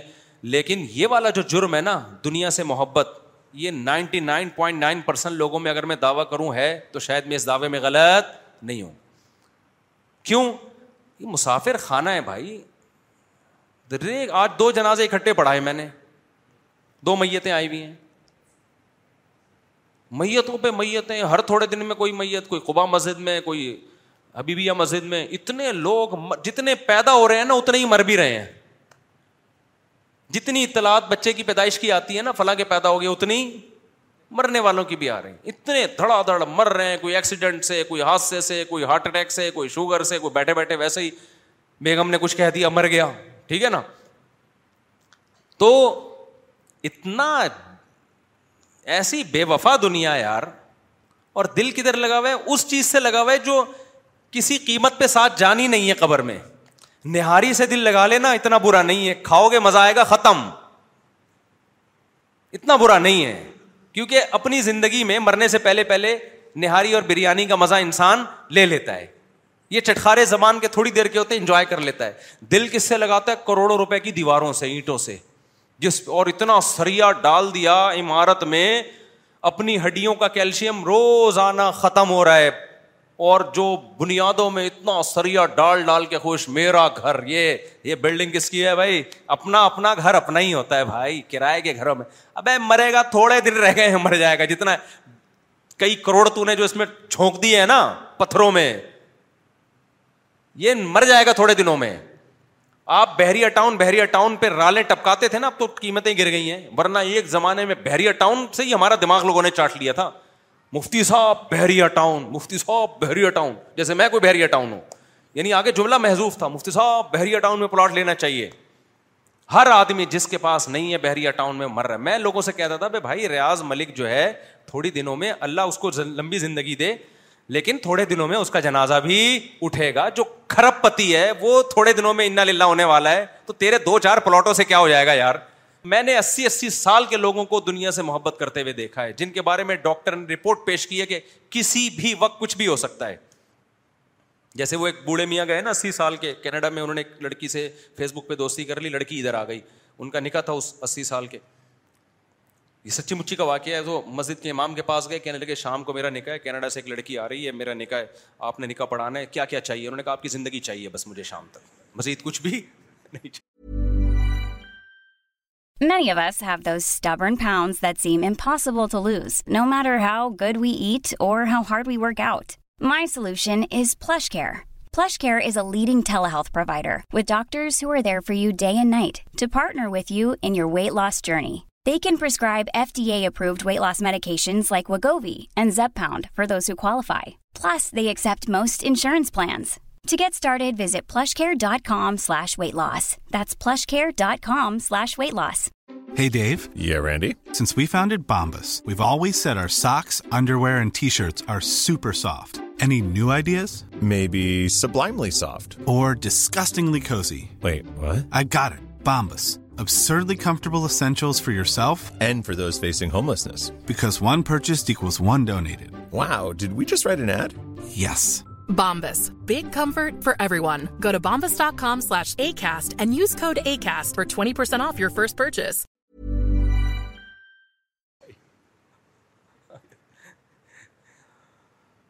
تو نظر سوئے دنیا قدم سوئے مرکت کہاں جا رہا ہے کدھر دیکھتا ہے ابے نظر تیرے قبر کی طرف روزانہ قدم کہاں جا رہے ہیں ڈیلی بیسس کی بنیاد پہ تو قدم قبر کی طرف جا رہا ہے کوئی ساٹھ سال کی عمر لے کے آیا ہے کوئی ستر سال کی لے کر آیا ہے ہر سال آہستہ آہستہ قبر کے اور یہ بے وقوف سال گرا منا کے خوشی منا رہا ہے اس کو نہیں پتا جیسے کوئی پھانسی کے پندے پہ کسی نے لٹکنا ہو تو جیسے جیسے لٹکنے کا ٹائم قریب آ رہا ہے یہ کیک کاٹ رہا ہے تو اس کو بے وقوف نہیں کہیں گے تو اور کیا کہیں گے ابھی تو یا تو ہوتا نا ہر سال ایک سال بڑھایا جا رہا ہوتا آپ کہتے کیک کاٹو یار کیک تو پھر بھی نہیں کاٹو کیک کھانے سے تو اور ایک سال کم ہو جائے گا کیک میں کون سی ایسی صحت والی چیز ہے لیکن چلو خوشی منانی ہے تو سال بڑھنے پر تو مناؤ خوشی موت کے قریب ہونے پر یار یار یہ والے کام کرتے ہو ہو ہو پھر کو کو برا بلا کہتے کہتے انٹرٹینمنٹ ان پتہ نہیں کیا تکلیف رہی ہے ہمارے کیک کھانے سے ہمیں کوئی تکلیف نہیں ہو رہی ہم کوشش کرتے ہیں آپ کو صحیح گائڈ کرتے انسان کے بچے بن جاؤ کوئی لاجک والے کام کرو نہیں کرو گے تو ہم کون سا کسی کی سالگرہ میں گھس کے کوئی بم پھاڑ کے آتے ہیں وہاں پہ بتاتے ہی ہیں نا غلط ہے آپ نے کرنا ہے کرو نہیں کرنا ہے جاؤ نہیں کرو آپ کی مرضی ہے بھائی کھاتے رہو کیک ایک دن آئے گا کہ موت کا فرشتہ آئے گا بولے گا پچھلا سال تیرا آخری کیک تھا بس اس کے بعد اب تو کیک یہ آخری کیک تھا وہی وہ لطیفہ مجھے یاد آتا ہے ایسے موقع پہ ایک آدمی کی تیسری دفعہ شادی یا چوتھی دفعہ شادی ہوئی نا تین بیویاں مر چکی تھیں تو چوتھی بیوی کو نا دلہن کے کمرے میں بیٹھا تین لیڈیز شلواریں لٹک رہی ہیں بیوی نے پوچھا یہ کس کی شلوار ہے اس نے روب میں لینے کے لیے نا اس نے بولا یہ میری پہلی بیوی کی شلوار ہے جو بہت زیادہ زبان چلاتی تھی میں نے مار دیا اس کو یہ اس کا خیال تھا یہ روب میں آ جائے گی نا لہٰذا یہ اس کی میں نے یادگار کے طور پہ شلوار لٹکا لی ہے اس نے کہا یہ دوسری کہہ رہے ہیں پھر میں نے دوبارہ شادی کی وہ بھی بہت زبان چلاتی تھی بدتمیز بہت تھی مار دیا میں نے اس کو روب میں لینے کے لیے نا تاکہ یہ ذرا پہلے دن سے قابو میں رہے تو یہ اس کی شلوار ہے یہ تیسری شلوار ہیں پھر میں نے تیسری شادی کی اچھا چار کھونٹے تھے اس میں تو تیسری میں نے شادی کی وہ بھی بہت بدتمیزی کرتی تھی بات نہیں مانتی تھی اس کو مار دیا میں نے لٹکا دی شلوار اب خاتون میں کانفیڈینس بہت تھا اس نے کہا اب یہاں تیرا پاجامہ آئے گا میری شلوار نہیں آئے گی یہ تین کھوٹے جو ہے نا یہ ذہن میں رکھنا اب یہ آخری شلوار تھی اب یہاں شلوار نہیں آئے گی اب یہاں پاجامہ آئے گا اور تیرا آئے گا میرا نہیں آئے گا تو فرشتہ جب ہم کیک سالگرہ کر رہے ہوتے ہیں نا بہت سے لوگوں کو فرشتہ آ کے کہہ رہے ہوتے آخری کیک ہے اب تیرا کیک نہیں آئے گا اب موت کا فرشتہ آئے گا سمجھتے ہو کہ نہیں سمجھتے ہو تو یہ تو موقع تھا آپ کی ڈیٹ آف برتھ پہ کہ اللہ کو یاد کرو یار آپ سوچو یار موت کے اور قریب ہو گئے میری جب ڈیٹ آف برتھ آتی ہے میں کہتا ہوں لے بھیا عارق صاحب کب تک چھپو گے پیڑوں کی آڑ میں کبھی تو ملو گے لنڈا بازار میں کتنا ہی جاگنگ کر لو کتنا ہی جم کر لو میں نسخے بتاتا رہتا ہوں نا بادام کھا لو اخروٹ کھا لو چار شادیاں کر لو جتنا بھی انجوائے کرو ایک دن جنازہ اٹھے گا ایک دن اعلان ہوگا جی مولانا صاحب بھی اس مارکیٹ سے کیا ہو گئے شارٹ ہو گئے ٹھیک ہے تو یہ تو نارمل ہے نیچرل ہے تو یہ ہے دنیا کی محبت پیسہ کماؤ بھائی دل تھوڑی لگاؤ یار پیسے سے دل لگانے کی چیز نہیں ہے مسافر خانہ ہے ضرورت کا تو ہر ایک کو مل ہی جاتا ہے الحمد للہ تو ہمیں تو یہی ہے کہ یار صبح کا ناشتہ اچھا ہو جائے دوپہر دال چاول آج میں نے بنوا کے کھائے گھر میں میں نے بھوک لگ رہی تھی میں نے گھر میں بولا دال چاول اور کچا پیاز اتنا خدا کی قسم انجوائے کرتا ہے نا انسان ان چیزوں کو یار اتنی بڑی نعمتیں اللہ نے دی ہوئی ہیں پھر اس چیز کی ٹینشن کیوں لے رہا ہے یار مجھے دوپہر دال چاول مل جائے نا مزے کی دال بنی ہوئی کڑی پتہ ڈالا ہوا اس کے اندر بوائل چاول اور اچار نہیں تھا بس اچار کی ٹینشن تھوڑی سی ڈپریشن میں جانے لگا تھا لیکن اتنی نعمت دیکھ کے آدمی کیا کرے تو اچار اور دہی اور کیا مزہ آتا ہے خدا کی قسم بھوک میں آدمی کھاتا ہے بحریہ ٹاؤن کی ایسی کی تیسی یار ہمیں تو یہ جو کیش مزے مل رہے ہیں ہم نے تو اس کو انجوائے کرنا ہے پیسہ ہو بحریہ ٹاؤن میں ہو سکتا ہے میں کل لے رہا ہوں آپ میرا بیان میرے خلاف چلا رہے ہو مجھ سے آپ بحریہ ٹاؤن اور خود پلاٹ لے کے بیٹھے ہوئے پلاٹ لینے سے میں منع نہیں کر رہا میرا کوئی ہے نہیں نہ فی الحال ارادہ ہے پلاٹ لینے سے میں منع نہیں کر رہا لوگ علما کے بیانات کو غلط لے کے جاتے ہیں پیسہ ہے تو لے لو بھائی نہیں ہے تو کیا ہے تمہیں صبح شام جو نعمتیں مل رہی ہیں کہ کم ہے کیا مسافر کے لیے اتنی نعمتیں بہت ہاں اگر آج فرشتہ آ کے کہہ دے کہ آپ سب لوگوں نے پانچ پانچ لاکھ سال اس دنیا میں رہنا ہے مفتی صاحب آپ کی عمر پانچ کروڑ سال ہے میں فورن ڈپریشن میں چلا جاؤں گا ابے یہ سولہ بچے تیرا باپ پالے گا صحیح ہے ان کو بھی پانچ پانچ کروڑ سال رہنا فرض کرو نا ابے میرا تو کوئی پلاٹ بحریہ ٹاؤن میں ہے ہی نہیں میں یہ سارے بیانات چھوڑ کے پیسہ کماؤں گا پہلے پہلے بولوں گا بھائی اتنا پانچ کروڑ کم تھوڑی ہیں یار اتنے گھر بناؤ بنگلے بناؤ بیان گیا تیل لینے پہلے پیسہ کماؤ نوٹ چھاپو بھائی پھر حلال حرام کی بھی پرواد بھی نہیں کرتا جب بنا لیا اس نے مقصد تو ہر ایک کو حلال میں تھوڑی ملتا ہے پھر آدمی کہتا ہے دیکھا جائے گا بعد میں یار توبہ کر لیں گے یار ایک کروڑ سال کے بعد کیا کر لیں گے پانچ کروڑ ہے نا تو ایک کروڑ سال کے بعد توبہ کر لیں گے تو وہیں سے ڈپریشن شروع ہماری زندگیاں ہیں بھائی پچاس سال ساٹھ سال ستر سال اسی سال اور ساٹھ کے بعد تو ریٹائرمنٹ والی زندگی چل رہی ہوتی ہے نہ نہاری کھانے کا رہتا ہے نہ بریانی سونگ کے مزے لیتا ہے بس اس میں چار نوالے کے بعد ڈاکٹر کہتے ہیں پانچواں نوالا آپ اپنی ذمہ داری پہ لیں گے بھائی کیا خیال ہے اتنی چھوٹی چھوٹی عمریں یار اتنی اسپیڈ سے گزر رہی ہیں اس میں نہاری مل جائے دال چاول مل جائے سمجھ رہے ہو صبح پراٹھا مل جائے خاندانی سا ٹائٹ ملائی تھوڑی سی چینی چینی صحت کے لیے نقصان دہ ہے ایسی کی تحسی ملائی میں تھوڑی سی چینی ڈالو بڑا مزہ آتا ہے تو اتنا زیادہ صحت کو بھی مسلط نہیں کرو نا اپنے اوپر صحت بھی اعتدال سے فکر کرنی ہے بہت زیادہ صحتوں کو مسلط تو کرتے ہیں وہ ڈپریشن میں ہی شوگر ہو جاتی ہے ان کو جاگنگ کر لو تھوڑا سا جم وم چلے جاؤ تو یہ کہ بچے گھر میں آؤ گھر میں بچوں کا کی محبت ملتی ہے بس یہ بہت خدا کی قسم اللہ کی نعمتوں کے سمندر میں ڈوبا ہوا ہے چاہے بھلے کرائے پہ ہی رہ رہا ہو کرائے پہ ہی رہ رہا ہو کوئی بات نہیں سر چھپانے کی جگہ ہے یہ خوش قسمت ہے جس کو کرائے کی چھت مل گئی چھت تو چھتی ہوتی ہے اپنی ہو یا کرائے کی مزہ دونوں کا ایک جیسا ہوتا ہے نہ وہ قبر میں ساتھ جائے گی نہ یہ قبر میں ساتھ جائے باقی بار بار میں کہتا ہوں کہتے ہیں بچوں کا کیا ہوگا تو جو تم بھی تو کسی کے بچے تھے جو تمہارا ہوگا وہ تمہارے بچوں کا ہوگا جب تمہارے ابا کے بچوں کا کوئی خراب نہیں ہوا کرائے کے گھر میں زندگی گزار لی تو تمہارے بچوں کا بھی ان شاء اللہ کرائے کے گھر میں زندگی گزار لیں گے سمجھتے ہو کہ نہیں سمجھتے تو پیسہ ہے تو بنا لو گھر ان کے لیے نہیں ہے تو ٹینشن نہ لو کیا خیال ہے بھائی تم بھی تو اپنے ابا کے بچے ہو نا تو تم بچوں کی ٹینشن کیوں لے رہے ہو تم بچوں کی ٹینشن کیوں لے رہے ہو بھائی تم جب اپنے ابا کے بچے ہو اللہ نے تمہیں ایک گھر دے دیا بھلے کرائے کا ہی دیا ہے تو تمہارے بچوں کے بھی کوئی انتظام ہو جائے گا وہ دو ہاتھ اور پاؤں بھی تو لے کر آئے ہیں نا یا وہ کہ ساری زندگی باپ کی کمائی بیٹھ کے کھائیں گے دو ہاتھ اور دو پاؤں اللہ نے اسی لیے دیے ہیں کہ یہ اپنا پیٹ خود بھی بھرے گا اور اپنے بیوی بچوں کا پیٹ بھی یہ کم بخت خود بھرے گا تو تم زیادہ ٹینشن نہ لو بچوں کی تو یہ دنیا کی محبت ہے یہ کوئی اولاد کی محبت نہیں ہے جو بچوں کی بہت زیادہ ٹینشن لے رہے ہوتے ہیں تو اعتدال سے ٹینشن لو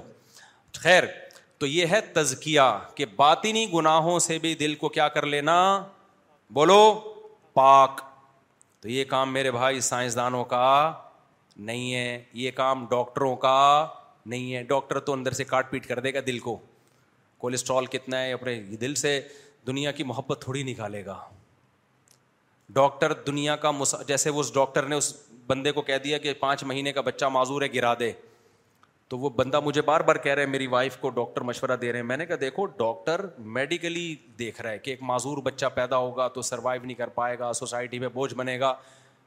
ڈاکٹر میڈیکل کے لحاظ سے صحیح بات کر رہے ہیں اور میں نے کہا انگریز تو پیدا ہونے کے بعد بھی بعض ہوتا ہے کہ وہ بندہ معذور ہے تو معذور خود کہہ دیتا ہے مجھے مار دو میری زندگی کا کیا فائدہ کہ اسلام اس کو خودکشی قرار دیتا ہے میں نے کہا ہر چیز ڈاکٹر سے پوچھنے کی نہیں ہے ڈاکٹر سے بس یہ پتہ چل گیا بچہ معذور ہے کافی ہے باقی اس کو قتل کرنا جائز ہے اچھا کام ہے برا کام ہے یہ ڈاکٹر نہیں بتائے گا یہ پیغمبروں کا ٹاپک ہے کہ کس کا قتل کس وقت جائز ہے اور کس وقت ناجائز تو پیغمبروں سے ہمیں یہی پتہ چلتا ہے کہ ماں کے پیٹ میں بچے کا قتل جائز بولو نہیں ہے انسان ہے وہ جیسے بعد میں نہیں مار سکتے پہلے بھی نہیں مار سکتے اور یہ آزمائش ہے اس پہ اللہ آپ کو نوازے گا کتنے لوگ ہیں بھائی جن کو معذوروں کی وجہ سے رسک کے دروازے کھلے ان پہ گھر میں معذور بچہ پیدا ہو گیا اللہ نے رزق کے دروازے توڑ دیے ان کے گھر میں کہ بھائی تو معذور کی کفالت کر رہے ان نقم حدیث میں آتا ہے تمہیں کمزوروں کی وجہ سے رزق دیا جاتا ہے میری مثال دیکھ لو میری جیب میں دھیلا نہیں تھا یہ تو جب نہیں تھا تو میں بتاتا نہیں تھا لوگوں کو لوگ بولیں گے ہم صاحب چندہ مانگ رہے ہیں شاید صحیح ہے نا جو میری باتیں تھیں نا دس سال پہلے شادیاں لوگ سمجھتے تھے بڑا کروڑپتی آدمی ہے یہ جب میری تین وائف دو ہزار گیارہ میں بھی میری بارہ میں تین تھیں اور بچے بھی میرے دس گیارہ تھے لوگ کہتے تھے بھائی بڑا پیسہ ہے کیونکہ میرے اسٹائل ایسے ہی تھے جیسے بہت پیسہ ہے میرے پاس ایسے اسٹائل تھے ہم نے کبھی نہیں لوگوں سے کہا ایکچولی یوں کر کے نا رونا دھونا تو لیکن اس وقت بھی کھا رہے تھے اب بھی کیا ہیں کھا رہے ہیں الحمد للہ کھلا رہے ہیں اللہ تعالیٰ تو اللہ خوشی رکھے اگر میں پریشان ہوا تو دیکھو جو دنیاوی پریشانی ہے وہ تو ہر ایک پر آتی ہیں نا حضرت مولانا تاریم صاحب پر پریشانی آئی نا بیٹا کا انتقال ہو گیا یعقوب علیہ السلام پر پریشانی آئی تو یہ جو نیچرل ہیں نارمل ہیں جو تقوینی امور کہلاتے ہیں یہ تو سب کے ساتھ ہی ہو سکتے ہیں تو میرے ساتھ بھی ہو سکتے ہیں آپ کے ساتھ بھی تو اس میں تو اللہ سے دعا کرتا ہوں اللہ ان پریشانیوں سے بچائے لیکن کچھ پریشانیاں خام خواہ کی ہیں جو لوگوں نے پالی ہوئی ہیں اللہ نے ہمیں ان والی پریشانیوں سے الحمد للہ بچایا ہوا ہے جو خام خواہ کی پریشانی ہے تو تزکیا پیغمبر کی ذمہ داری کیا تھی تزکیا اب یہ جو بیان تھا نا لمبا ہو گیا اس آخری چیز کو میں نے ایکسپلین کرنا تھا تو صحابہ نبی کے ہاتھ پہ تزکیا والی بیت بھی کرتے تھے کہ ظاہری اور بات نہیں کیا کرنا ہے تزکیا جس کا اٹھائیسویں پارے میں ذکر بھی ہے یا یو نبی جا اکل مومنات اے نبی جب آپ کے پاس مومن عورتیں آئیں یو با یہ آپ سے بیت کریں کس بات پر اللہ یو شرک نب اللہ آ اللہ کے ساتھ کسی کو شریک نہیں کریں گے یہ نبی کے ہاتھ پہ بیت ہو رہی ہیں خواتین بیت ہو رہی ہیں کہ شریک نہیں ولا یسکنا چوری نہیں کریں گی ولا یزنینا ذنا نہیں کریں گی ولا یاتینہ بے بہتان کسی پر بہتان بعض دفعہ خواتین دشمنی میں جھوٹ بہتان لگا دیتی ہیں نندوں پر جٹھانیوں پہ وغیرہ وغیرہ پہ تو بہتان نہیں لگائیں گی یہ ساری کس کی بیت ہو رہی ہے اعمال کی صحابہ کرام مدینہ سے مکہ آیا کرتے تھے ابتدا اسلام میں تو گھاٹیوں میں نبی سے اعمال پر بھی بیت کرتے تھے اعمال پر یہ والی بیت جو تھی جو اعمال پر بیت اور تزکیہ والی بیت تھی یہ والی بیت نبی صلی اللہ علیہ وسلم کے بعد ختم ہو گئی ایک وجہ سے وجہ یہ تھی کہ بغاوت کا خطرہ تھا یعنی اگر علماء یہ والی بیت لینا شروع کرتے نا لوگوں سے بزرگان دین تو خطرہ یہ تھا کہ کہیں دوسری خلافت تو نہیں قائم کر رہی ہے کوئی متوازی حکومت تو نہیں بغاوت کا خطرہ تھا یہ کیونکہ خلافتیں تھیں نا اس وقت تو یہ وقتی طور پر موقوف کر دی گئی اعمال والی بیت لیکن جب خلافت کا خطرہ ختم ہو گیا کہ بغاوت نہیں ہوگی تو پھر بزرگان دین علماء نے دوبارہ یہ والی بیت شروع کر دی جس کو روحانی بیت کہا جاتا ہے کسی سے اصلاحی تعلق کی بیت تو یہ صدیوں سے سلسلہ چلا آ رہا ہے کہ بزرگان دین کے ہاتھ میں جا کے بیت کرنا اپنے آپ کو ان کے حوالے کرنا اپنی اصلاح کروانا لیکن اس میں علماء نے شرط یہ بیان کی ہے کہ اس بزرگ کے ہاتھ پہ بیت ہو سکتے ہیں جن کو اپنے سے پہلے بزرگ سے اجازت ملی بھی ہو سمجھ میں آ رہی ہے بات کہ نہیں آ رہی ہے ایسا ہی نہیں کوئی اٹھ کے لوگوں کو بیت کرنا شروع کیونکہ جس کا اپنا تزکیہ نہیں ہوا جو خود کسی سے اصلاحی تعلق نہیں ہے وہ آگے کیسے کسی کی اصلاح کر سکتا ہے تو یہ یہ ضروری ہے اس اسی مضمون کو نا میں پانچ منٹ میں ان شاء اللہ نماز کے بعد سمیٹوں گا میں کیونکہ نماز کا ٹائم ہونے والا ہے تو عشا کی نماز کے بعد اس مضمون کو میں مکمل کروں گا پانچ دس منٹ کے اندر اندر پھر جو جو سوال جواب کا سیشن ہوگا کیونکہ بہت امپورٹنٹ ایسا نہ ہو کہ آخر میں جو جو میں میسج دینا چاہتا تھا وہ وہ نہ دے پاؤں میں تمہید ہی ساری ہو جائے تو اس کو میں پھر ان شاء اللہ آخر میں پانچ دس منٹ میں نمٹاؤں گا اس کو نماز کے بعد بریک کے بعد ملتے ہیں ان شاء اللہ کسی نے کچھ پوچھنا ہو تو ویسے ہی پوچھ لیں میں یہ ٹاپک کمپلیٹ کر دوں جو ابھی میں لے کے چلا تھا کہ بات اس پہ چل رہی تھی نا یہ جو بیت ہوتی ہے بیت اہل اللہ کے ہاتھ پہ بیت ہونا یہ نبی صلی اللہ علیہ وسلم سے ثابت ہے تزکیہ کے لیے ظاہر بات ان کو گناہوں سے پاک اور صاف کرنا تو نبی صلی اللہ علیہ وسلم کے بعد یہ بیت کا سلسلہ خلافت والی بیت تو چلتی رہی لیکن جو روحانیت پر اور تزکیہ نفس کے لیے جو بیت تھی یہ ختم کر دی گئی وجہ اس کی یہ تھی کہ اس میں ڈر یہ تھا کہ کوئی ایسا نہ ہو لوگوں سے بیت لے کر دوسرا خلیفہ خلافت کا اعلان کر دے کہ کیونکہ دونوں کا طریقہ تو سیم ہی ہے نا لیکن جب یہ خطرہ ختم ہو گیا کہ بھائی اب خلافت مضبوط ہو گئی ہے اور خلافت پھیل چکی تھی بہت بڑے علاقے فتح ہو چکے تھے ابھی خطرہ ختم ہو گیا تو بزرگان دین نے دوبارہ اس بیت کے سلسلے کو شروع کیا اس کو کہا جاتا ہے روحانیت پہ بیت تو وہ تزکیہ والی بیت تو اس میں یہ سلسلہ لگایا کہ بھائی کسی بھی اللہ والے بزرگ کے ہاتھ پہ جس کو پہلے والے بزرگوں سے اجازت بھی ملی ہو اجازت کس بات کی کہ بھائی اس کے اندر اتنی صلاحیت ہے کہ یہ خود بھی برائیوں سے بچے گا اور لوگوں کو بھی برائیوں سے بچانے کا اس کے اندر ملکہ اللہ نے عطا کیا ہے لوگوں کی اصلاح کر سکتا ہے یہ اگر خود ہی ٹھیک نہیں ہے تو اس کو بھی اجازت بیت نہیں ملتی خود تو ٹھیک ہے لوگوں کو ٹھیک کرنے کی اس کے اندر صلاحیت نہیں ہے بعض لوگ خود نیک ہوتے ہیں لیکن ان کو نیک بنانا نہیں آتا بلکہ اور بگاڑ دیتے ہیں الٹا غلط طریقے سے تربیت کر کے دیکھا ہوگا نا بعض دفعہ ابا ہر وقت نصیحت کر کے بچوں کو بگاڑ دیتے ہیں ایسے ابا بھی تو ہوتے ہیں نا ہر وقت بچے کو نصیحت کر کر کے بچے کو کیا کر دیتے ہیں تو اس کو تربیت تو نہیں کہی نا تربیت تو نہیں ہے یہ ابا کو فکر تو ہے لیکن ان کو اصلاح کرنا آتی نہیں ہے تو یہ اصلاح کرنا بھی ایک فن ہے ہر ایک کا کام نہیں ہے یہ تو بزرگان دین میں یہ سلسلہ شروع ہوا یہ پہلی صدی یا دوسری صدی کے اواخر میں ہی شروع ہو گیا تھا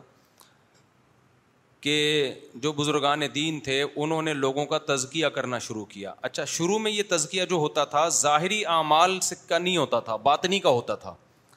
اس لیے کہ اسلامی حکومتیں تھیں خیر اتنی غالب تھی کہ لوگ زنا سے تو ویسے ہی بچتے تھے جھوٹ سے چوری سے ان برائیوں سے ویسے ہی بچتے تھے کیونکہ برائیاں آسان تھیں بھی نہیں زنا کرنے والے کو چترول لگتے تھے تو کہاں سے کرے گا وہ ساری عورتیں پردہ کرتی تھیں تو بد نظری ویسے ہی مارکیٹ میں نہیں تھی سب کی داڑیاں تھیں سب کے لباس شریعت کے مطابق تھے سودی نظام ہی نہیں تھا تو سود کھائیں گے کہاں سے لیکن باطن میں خرابیاں آنا شروع ہو گئی تھیں شہرت کی لالچ حب جا بڑا بننے کا شوق بعض لوگوں کی خواہش ہوتی ہے ہر جگہ ہماری ٹانگ اونچی رہے ہوتی ہے نا ہر جگہ ہماری ٹانگ کیا رہے کام کوئی اور کرے نام کس کا آئے ہمارا آئے تو یہ جو باطن کی برائیاں تھیں نا یہ ختم کرانے کے لیے بزرگان دین نے صوفیا کرام نے باقاعدہ بیت کا سلسلہ شروع کیا تو جو اس کام میں لگ گئے نا ان کو صوفی کہا جانے لگا یہ لفظ نیا تھا کام نیا نہیں تھا بعض لوگ کہتے ہیں نا تصوف بدعت ہے بالکل غلط کہتے ہیں تصوف کا لفظ تو آپ بدعت کہہ سکتے ہیں بعد میں ہوا ہے تصوف میں جو کام ہو رہا ہے وہ کام تھوڑی بدت ہے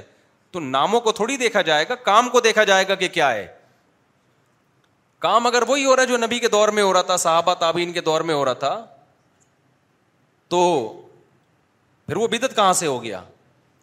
جیسے فقہ کا جو لفظ ہے قرآن و حدیث سے جب ہم مسائل نکالتے ہیں تو نبی کے دور میں تو یہ سب ایک ہی تھا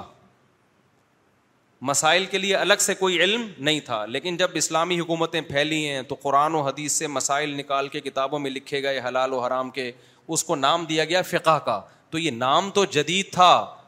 لیکن یہ کام جدید نہیں تھا مسائل تو وہی تھے جو نبی کے دور میں اس کو مرتب کر لیا گیا سمجھتے ہو اور آسان مثال سمجھاتا ہوں مصحف عثمانی حضرت عثمان نے قرآن مرتب کیا نا اپنے دور میں ایک قرآن پہ جمع کر دیا سب کو کیونکہ سب نے اپنے اپنے طریقے سے ترتیبیں الگ الگ لکھی ہوئی تھیں کسی نے سورہ عالمران پہلے لکھی ہوئی ہے سورہ نساء بعد میں لکھی ہوئی ہے کسی نے سورہ فلق سورہ ناس لکھی نہیں کہ یہ تو سب کو یاد ہی ہوتی ہے اس کو قرآن میں لکھنے کی کیا ضرورت عبداللہ بن مسعود نے سورہ فلق سورہ ناس اپنے قرآن میں لکھی نہیں تھی انہوں نے کہا تو بچوں بچوں کو یاد سورہ فاتح بھی نہیں لکھی تھی انہوں نے کہ اس کے لکھنے کی کیا ضرورت ہے لیکن بعد میں یہ تحریف کا ذریعہ بن سکتی تھی نا یہ چیز بعد میں ہوتا لوگ کہتے یار عبداللہ بن مسعود کے قرآن میں تو یہ نہیں ہے اور فلاں قرآن میں تو یہ صورت پہلے ہے بھائی ایک لڑائی کا خطرہ تھا تو حضرت حذیفہ بن یمان نے نبی صلی حضرت عثمان کو خط لکھا آذر بائی جان سے یہ رشیا کی علاقہ ہے نا فتح ہو چکا تھا آذر بائی جان سے خط لکھا کہ بھائی مسلمانوں میں قرآن میں اختلاف پیدا ہو رہا ہے ایک کا قرآن میں ترتیب الگ ہے دوسرے کے قرآن میں ترتیب الگ ہے تو آپ امت کو بچائیں ورنہ یہ تو بڑے مسئلے یہ تو یہود و نصارہ کی طرح لڑائی لڑائی کریں گے حضرت عثمان نے بڑا خاندانی کام کیا حضرت عثمان نے کہا کہ پوری دنیا میں جہاں جہاں اسلامی خلافت پھیلی تھی جتنے قرآن سب جمع کر کے لاؤ اور ایک ترتیب پہ الحم سے لے کے وناس تک سارے حفاظ کو بلا کے ان کی موجودگی میں جمع کر دیا اور باقی سارے نسخوں کو آگ لگا دی ٹھیک ہے نا سب کو کیا کر دیا آگ لگا کے جلا دیا تو بڑا خاندانی کام ہو گیا کہ بھائی اب وہی اس کو پھر نام کیا دے دیا گیا مصحف عثمانی اب کوئی کیا یار مصحف عثمانی نبی کے دور میں تو تھا نہیں بھائی تھا لیکن چونکہ اس قرآن وہی ہے جو نبی کے دور میں تھا اس میں ترتیب تو سب کو اجازت تھی جس ترتیب سے چاہیں لکھیں لیکن اس کو مرتب چونکہ خاص ترتیب سے حضرت عثمان نے کر دیا تو اس کا نام کیا پڑ گیا مصحف عثمانی حضرت عثمان کا قرآن کہہ لیں آپ اس کو تو قرآن تو نبی کا ہی ہے چونکہ مرتب حضرت عثمان نے کیا تو نام بعد میں پڑا تو نام دینے میں کوئی حرج نہیں ہے اب کوئی غیر مسلم کہ یہ تو قرآن بدعت ہے یہ محمدی قرآن تو ہے نہیں ہے تو عثمانی قرآن ہے ہم کہیں گے بھائی ہے محمدی صلی اللہ علیہ وسلم لیکن مرتب حضرت عثمان نے کیا تو نام کیا پڑ گیا یہ بالکل ایسے ہی ہے جیسے فقہ حنفی یا شافی یہ تو نبی کے دور کے ہی مسائل ہیں لیکن مرتب چونکہ امام حنیفا کے شاگردوں نے کیا تو اس کو نام کیا دے دیا فقہ حنفی کہہ دیا کسی کو فقہ شافی کہہ دیا تو ترتیب کی وجہ سے جیسے حدیث تو نبی کے دور میں تھی امام بخاری نے جو حدیث کا مجموعہ جمع کیا اس کو ہم کیا کہتے ہیں حدیث بخاری کہہ دیتے ہیں اب کوئی کہ تو بخاری تو یہ منکرین حدیث یہی تو کہتے ہیں تو بخاری تو دو سو سال کے بعد لکھی گئی ہے ڈھائی سو تین سو سال کے بعد کتابیں لکھی گئی ہیں نبی کے دور میں تو یہ تھیں نہیں اور بھائی کتابیں نہیں تھیں حدیثیں تھیں تو جو مرتب کرتا ہے اس کے اس کا نام دے دیا جاتا ہے سمجھتے ہو کہ نہیں سمجھتے ہو تو تصوف جو ہے نا تصوف یا صوفی ازم جسے کہا جاتا ہے یہ بھی نبی یہ والا صوفی ازم نہیں جو جاہل لوگ چلا رہے ہیں کہیں ایسا نہ ہو کہ وہ جو ناچنے گانے کی آ رہی ہے نا آج کل ٹوپی والے صوفی ازم کے نام پہ قوالیاں دھمال جو اصل تصوف ہے وہ الگ ہے جو آج کل مارکیٹ میں چل رہا ہے وہ بالکل الگ ہے تو جو اوریجنل تصوف ہے یہ نام نبی کے دور میں نہیں تھا مگر تصوف میں جو کام ہوتا ہے کہ کسی بزرگ کے ہاتھ پہ بیت کر کے اپنے ظاہر باطن کی اصلاح کرنا یہ کام نبی کے دور میں بھی ہوتا تھا صحابہ تابعین کے دور میں بھی صحابہ کے دور میں ایک بیت رہ گئی تھی خلافت والی روحانیت والی نہیں تھی اس کی حکمت میں نے بتا دی بعد میں وہ بھی شروع ہو گئی پھر بزرگان دین نے اس کو بھی شروع کر دیا روحانیت والی بیت کو تو شروع میں تو یہ ہوتا تھا کہ بزرگوں کے ہاتھ پہ لوگ بیت اس کو تصوف کہا جانے لگا اس کا مقصد کیا ہوتا تھا کہ دل سے دنیا کی محبت نکالنا ظاہری اعمال سب کے درست تھے دنیا کی محبت اس کے لیے بزرگان دین جس کو اپنے ہاتھ پہ بیت کرتے نا اس سے بڑے مجاہدے کرواتے تھے جس کو دیکھتے ہی اس میں ٹھڑک بہت ہے ٹھڑک کا پتہ ہے جب دل میں کوئی خواہش ہوئی یہ پوری کی یہ بغیر بیٹھتا نہیں ہے کوئی انٹی یہاں سے گزر رہی ہے گھر تک پہنچا کے آتا ہے یہ لوگ کیا کہلاتے ہیں ٹھرکی خواہشات پہ کنٹرول ہی نہیں ہے گٹکا کھانے کا دل کیا گٹکا کھا لیا جو دل چاہ رہے آج تو خواہشات کی تکمیل کا نام ہے نا تو وہ بزرگان دین ان سے مجاہدے کرواتے تھے حلال چیزیں بھی چھڑوا دیتے تھے ان سے حلال چیزیں اب علماء ظاہر کو ان پہ اعتراض ہوتا تھا بھائی یہ تو شریعت نے حلال کیے ہیں آپ ان کو ان کے اوپر حرام کیوں کر رہے ہو تو وہ کہتے تھے بھائی ہم حرام نہیں کر رہے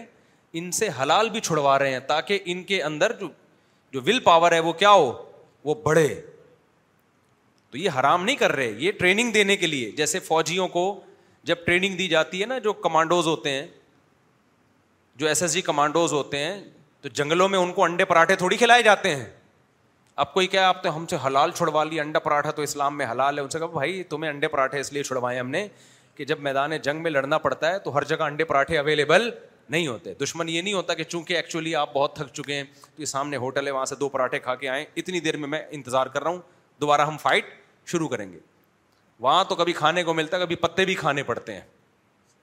تو ان کو ٹریننگ دی جاتی ہے پتے بھی کھلائے جاتے ہیں تو اسی ٹائپ کا مجاہدہ صوفیہ اکرام کروایا کرتے تھے سمجھتے ہو دنیا کی محبت نکلوانے کے لیے نوٹ جلوائے پیسے جلوائے جاتے تھے کہ جلاؤ اس وقت تو نوٹ نہیں ہوتے تھے یہ اشرفیاں ہوتی تھیں صدقے کرو تاکہ نکالو اس کو دل سے بڑے سخت مجاہدے ہوتے تھے جس کا آج میں اور آپ تصور بھی نہیں کر سکتے ایسا رگڑا دیا جاتا تھا کسی میں دیکھتے تکبر ہے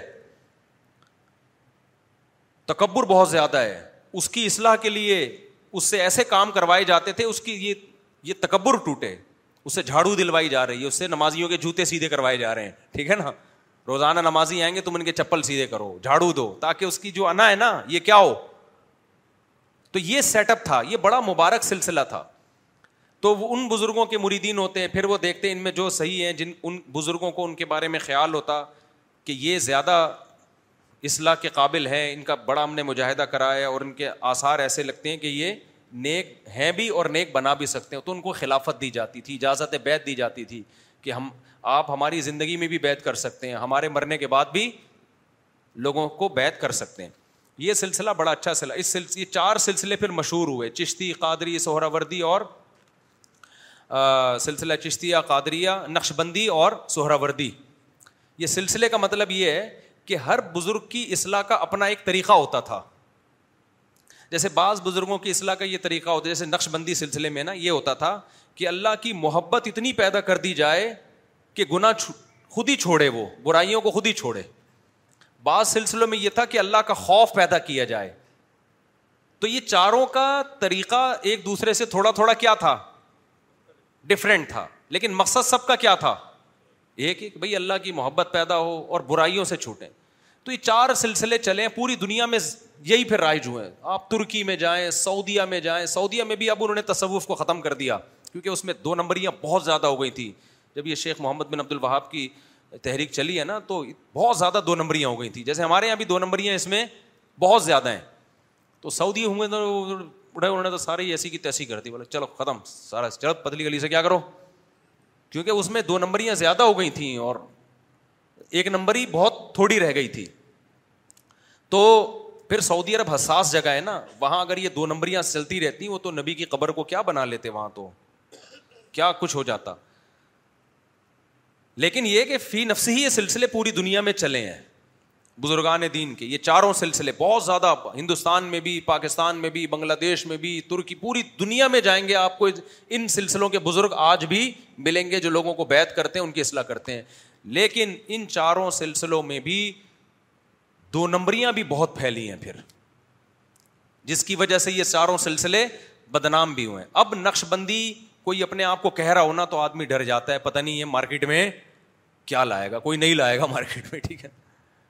اب اگر کسی کے نام کے ساتھ لگو نا قادری سہرہ وردی چشتی تو سمجھ لو کسی قوالی میں شرکت کے لیے جا رہا ہے تو وہ جو اصل روح تھی نا وہ سائڈ پہ رہ گئی اور یہ مزار پرستی قوالیاں اور پیر صاحب کی چاپلوسی مکھن گیری پیر صاحب کو ایسا خدا بنا لینا کہ بس پیر صاحب نے جو جو کہہ دیا چاہے قرآن و سنت کے خلاف ہو تو پیر پرستی جسے کہتے ہیں وہ پیر پرستی آ گئی آپ سندھ میں دیکھو پنجاب میں دیکھو یہ تصوف ہی کے سلسلے تھے جو بگڑ کے پیر پرستی پہ گئے ہیں لیکن ان میں بھی سارے بگڑے نہیں ہیں انہیں چاروں سلسلوں میں جو صحیح علماء تھے بزرگان دین تھے وہ آج بھی الحمد للہ بڑی تعداد میں موجود ہیں سمجھتے ہو گے نہیں سمجھتے ہو جو عقیدہ توحید پر قائم ہے سنت پر قائم ہے انہوں نے تصوف میں بدعتوں کو گھسنے نہیں دیا ہندوستان میں بہت زیادہ بدعتیں تصوف میں آ گئی تھیں مولانا شرف علی تھانوی رحمۃ اللہ نے اس کے خلاف بہت زبردست کام کیا بہت زیادہ کام کیا انہوں نے تصوف سے ساری بدعتوں کو نکالا ہے اور انہوں نے اس کی روح کو فوکس کیا مثال کے طور پر ان کی خانقاہ میں ایک شخص آیا اور نمازیوں کی چپل سیدھے کر رہا ہے نا انہوں نے اس کو پابندی لگا دی کہ تو یہ کام نہیں کرے گا وہ کہہ رہا تھا میں توازو سیکھ رہا ہوں انہوں نے کہا تمہارے اندر سے تکبر پیدا ہوگا ٹھیک ہے نا تمہارے اندر یہ احساس ہوگا میں اٹھارہویں گریڈ کا آفیسر ہوں لیکن میں کتنا نیک ہوں کہ میں نمازیوں کے چپل سیدھے کرتا ہوں تو انہوں نے کہا یہ تکلفات چھوڑو جو اصل چیز ہے نا اس کو فوکس کرو کہ اللہ کی محبت دل میں پیدا ہو دل میں توازو انہوں نے توازو کے مفہوم کو بیان کیا تکبر کو ڈیفائن کیا تکبر اصل میں ہوتا ہے بہت ساری گڑبڑیں جیسے ہوتی ہیں ہر چیز جب چلتی ہے صحیح ہوتی ہے بعد میں اس میں کیا آ جاتی ہیں گڑبڑیں آ جاتی ہیں تو اب یہ تصوف کے جو چار سلسلے ہیں آج بھی ہیں الحمد للہ بہت سارے بزرگان دین اس میں ہیں جو متبع سنت ہیں توحید پرست ہیں اور لوگوں کو صحیح گائڈ کرتے ہیں لیکن اس میں ان سلسلوں میں دو نمبریاں بھی بہت زیادہ پھیل چکی ہیں اس لیے ہم اب لوگوں کو یہ کہتے ہیں بھائی کسی بزرگ سے بیت ہونا ہے تو اتنا کافی نہیں ہے کہ یہ ان سلسلوں میں کسی سلسلے کے سے تعلق ہے اتنا کافی نہیں ہے کیونکہ ان سلسلوں میں بدعتیں بہت زیادہ پھیل گئی ہیں نمبر دو اتنا بھی کافی نہیں ہے کہ کسی بزرگ نے خلافت دی ہو بات آ رہی ہے سمجھ میں کسی بزرگ نے خلافت نہیں دی پھر تو بیت ہو ہی نہیں سکتے نا کیونکہ جب کسی ماضی کے بزرگ نے اعتماد نہیں کیا تو آج ہم کیسے کسی کو مینٹور بنا سکتے ہیں اپنا خود سے تھوڑی کوئی کہے گا کہ میں اتنا نیک ہوں گے میرے ہاتھ پہ یہ تو اس کا مطلب یہ تو بندہ ہی دو نمبر ہے جو خود نیک ہونے کا دعویٰ کر رہا ہے وہ کبھی بھی نیک نہیں ہو آپ کے بڑے کہیں کہ ہاں بھائی اس قابل ہے کہ اس کے ہاتھ پہ بیت ہو جاؤ تو ان بڑوں کے آرڈر پہ اگر کوئی کر رہا ہے تو ٹھیک ہے بڑوں کے آرڈر کے بغیر کر رہا ہے تو یہ یہ وہ منصب کی طرح ہے کہ جو منصب چاہتا ہے وہ منصب کا اہل نہیں ہوتا کبھی بھی تو پہلی شرط یہ ہے کہ کسی بھی بزرگ کے ہاتھ پہ آپ بیت ہوتے ہیں نا روحانیت کی بیت کہ آپ اپنی اصلاح کرنا چاہتے ہیں اپنے آپ کو ظاہر باطل گناہوں سے پاک کرنا چاہتے ہیں تو پہلی شرط یہ ہے کہ اس کو انہیں سلسلوں میں سے کسی بزرگ سے اجازت بولو ملی ہو ماضی کے کسی بزرگ نے اعتماد کیا ہو وہ بزرگ بھی قابل اعتماد ہوں نمبر دو آپ خود بھی تجزیہ کریں کہ یہ اجازت صحیح ملی ہے یا غلط ملی ہے کیونکہ آج کل خلافتیں ہول سیل کے حساب سے بٹ رہی ہیں میں ایسے لوگوں کو بھی جانتا ہوں بینک میں سودی جاب کر رہے ہیں پیر صاحب نے ان کو اجازت بیت دے دی نہ ان کا حلیہ شریعت کے مطابق نہ ان کا لباس شریعت کے مطابق فرض نماز تک نہیں پڑھ رہے ہوتے تو اب یہ گدی چل رہی ہے گدی نہیں ہوتی جیسے گاؤں دیہاتوں میں پیر صاحب کی گدی ہے گدی پہ فلاں کے بیٹھ گیا تو گدی پہ دیکھو بیٹھا کون ہوتا ہے سگریٹ پی رہا ہے پان کھا رہا ہے خواتین بے پردہ صبح شام آ کے بیٹھ رہی ہیں بس جی گدی ہے جی پیر صاحب کیا ہیں بہت پہنچے ہوئے ہیں تو یہ وہ تصوف نہیں ہے جو مشائق اور بزرگان دین نے شروع کیا تھا سمجھ میں آ رہی ہے بات یہ وہ والا تصوف نہیں ہے تصوف کا مطلب یہ ہے کہ ظاہر باطن شریعت کے مطابق کر لو بس تو جس سے بیت ہونا چاہتے ہو پہلے اس کے اندر وہ علامتیں نظر آئیں کہ یہ خود بھی شریعت کا پابند ہے یا نہیں نمبر دو ان کو جن بزرگوں سے اجازت ملی ہے وہ خود بھی قابل اعتماد ہیں یا نہیں ہے ایسا تو نہیں کسی بدتی سے اجازت ملی ہو گدی نشین جو چل رہے ہوتے ہیں جاہل لوگ قوالیاں یا قبروں پہ سردے ہو رہے ہیں ایسے بزرگوں کو میں جانتا ہوں آج کل ایک ٹائم کی نماز نہیں پڑھتے وہ کرامتوں کے قصے صبح شام بیان کرتے رہتے ہیں بیٹھ کے نہ بھائی اصل کیا ہے قرآن اور سنت قرآن و سنت کو فالو کرے ایک منٹ یہ بھی لیتا ہوں آپ سے تو اگر کوئی ایسا شیخ ملے جو قرآن و سنت کو فالو کرتا ہو اس کو باقاعدہ اجازت بھی ملی ہوئی ہو اس کی محفلوں میں بیٹھ کے آپ کو لگے کہ یہ قرآن و سنت کو فالو کرتے ہیں بدتی نہیں ہے تو خوب سمجھ لیں اس زمانے میں بھی بیت ہونا کسی بزرگ سے یہ بہت فائدہ ہے وہ کام جو آپ بیس سال میں کرتے نا کسی بزرگ کی رہنمائی میں کسی اللہ والے سے اصلاحی تعلق قائم کرو گے تو جو کام بیس پچیس سال میں ہونا تھا وہ آپ کا دو تین سال میں ہو جائے گا جیسے آپ اپنے طور پر جم میں جا کے صحت بنانا شروع کرتے ہو نا تو ہو سکتا ہے محنت بہت ہو آؤٹ پٹ اس کا کیا ہو بہت کم ہو کچھ نہ کچھ تو فائدہ ہوگا کہیں نہ کہیں سے تو اسپیڈ بریکر نکلیں گے کچھ نہیں تو شوگر مینٹین رہے گی آڑے ترشے ہو جاؤ گے لیکن بیمار نہیں ہو جب بھی آپ ورک کرتے ہیں تو کسی بھی طرح سے اپنی انرجی کو جب یوٹیلائز کرتے ہیں تو صحت کو تو بہرحال فائدہ ہوتا ہی ہے چاہے آڑے ترچے ہی ویٹ اٹھاتے رہو لیکن اگر کسی ماہر ٹرینر کی موجودگی میں جا کے آپ ٹریننگ کرو گے تو آپ کو ڈائٹ پلان بتائے گا آپ کو بتائے گا بھائی یہ والا ویٹ اٹھاؤ پھر اب اب یہ نہیں اب یہ والا ایسا نہ ہو کہ ہاتھ آپ کے اتنے بڑے ہو جائیں ٹانگے کیا ہوں میں نے ایک جم میں ایک بندے کو دیکھا اوپر سے اتنا بڑا ٹانگے ایسے جیسے لکڑی پہ کھڑا ہوا ہے میں نے اس کو بولا آپ تھا ایکسرسائز کیوں نہیں کرتے انہوں نے کہا بھائی گھٹنوں میں پانی آ جاتا ہے پتا نہیں کیا کیا ہو جاتا ہے میں نے کہا یہ جو اتنا بڑا جسم آپ کے باریک سی ٹانگوں نے اٹھایا ہوا ہے یہ ٹانگے بیٹھ جائیں گی زمین میں دھس جاؤ گے کسی دن تو کسی ٹرینر سے اگر رابطہ کر لیتے انٹرنیٹ پہ ادھر ادھر دیکھا ہوگا کہیں کہ تھائس لگانے سے یہ ہو جاتا ہے تھائس کی ایکسرسائز سے کچھ نیٹ پہ تو سب کچھ پڑا ہوا ہے وہیں سن کے ہی مان لے آئے کسی پراپر ٹرینر سے جا کے پوچھتے تو وہ بتاتا بھائی تو سب سے زیادہ اہم ہے پہلے نیچے کی عمارت کو تو مضبوط کرو یہ اوپر کا دھڑک کس پہ رکھا ہوا ہے آپ نے جو لوگ اوپر کی ورزشیں کرتے رہتے ہیں نا تھائس وغیرہ نہیں کرتے وہ گھٹنے جواب دے جاتے ہیں ان کے تھوڑے دنوں میں اتنا ویٹ اٹھایا ہوا ہوتا ہے گھٹنے نے اوپر لے کے گھوم رہا ہوتا ہے وہ گھٹ صحیح ہے نا تو اب کیا ہے ٹرینر کیا کر دیتا ہے ایسی خوراکیں بتا دیتا ہے ایسے ٹرپ ٹپس بتا دیتا ہے اور پھر آپ کو بار بار اس سے ہدایت لینی پڑتی ہے ایسا نہیں ہوتا کتاب میں پرچہ لکھ کے چلا گیا کہ دس سال تک اس اصولوں پر عمل کرو نہ نہ ہر ہفتے وہ رپورٹ طلب کرتا ہے ایک مہینے بعد آپ کی باڈی کو دیکھے گا ہاں بھائی کولیسٹرول کم ہو رہا ہے نہیں ہو رہا کیا ہو رہا ہے پھر خوراک آپ کے حساب سے کیا کرے گا چینج کرے گا بھائی یہ آپ پہ موافق نہیں ہے آپ ایسا کرو یہ کھا لو آپ تھوڑے سی میٹھا بڑھا دو بہت ہی باریک ہوتے جا رہے ہو ٹھیک ہے نا لڈو مڈو کھا لو اس طرح کرتا ہے نا تو یہ یہ اسی طرح جس بزرگ سے اصلاحی تعلق قائم کیا جاتا ہے تو اس سے تعلق قائم رکھا جاتا ہے وہ گائڈ کرتے ہیں پوری زندگی گائڈ کرتے رہتے ہیں اس کے بڑے فائدے ہوتے ہیں انسان کو میں اگر حضرت مفتی رشید احمد صاحب رحمۃ اللہ علیہ سے بیت نہ ہوتا میں کوئی ابھی بھی بہت نیک نہیں ہوں بہت کیا نیک ہی نہیں ہوں ہر آدمی کو اپنی برائیاں پتہ ہوتی ہیں لیکن جو ٹوٹا پھوٹا ہوں نا میں یہ مفتی رشید احمد صاحب کی وجہ سے ہوں میں اگر بیت نہ ہوتا اور میں صرف دین کا علم حاصل کرتا میں جو فتنہ پھیلاتا نا سوسائٹی میں آپ کی سوچ ہے وہ کیونکہ مجھے جس طرح سے آتا ہے نا فتنا پھیلانا جو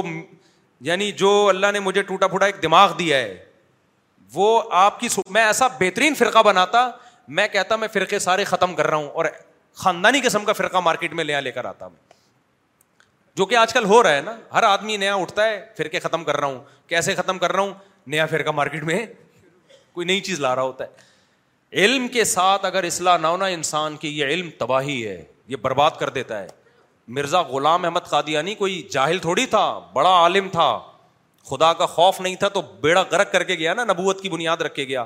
آج کل سنا ہے دو چار دن پہلے کسی نے امام مہدی کا دعویٰ کر دیا کوئی مہدی بن رہا ہے کوئی نبی کا دعویٰ کر رہا ہے کوئی نیا مفتی بن کے آ رہا ہے مارکیٹ میں تو ہمیں تو سب سے پہلے سکھایا گیا توازو کیا سکھایا گیا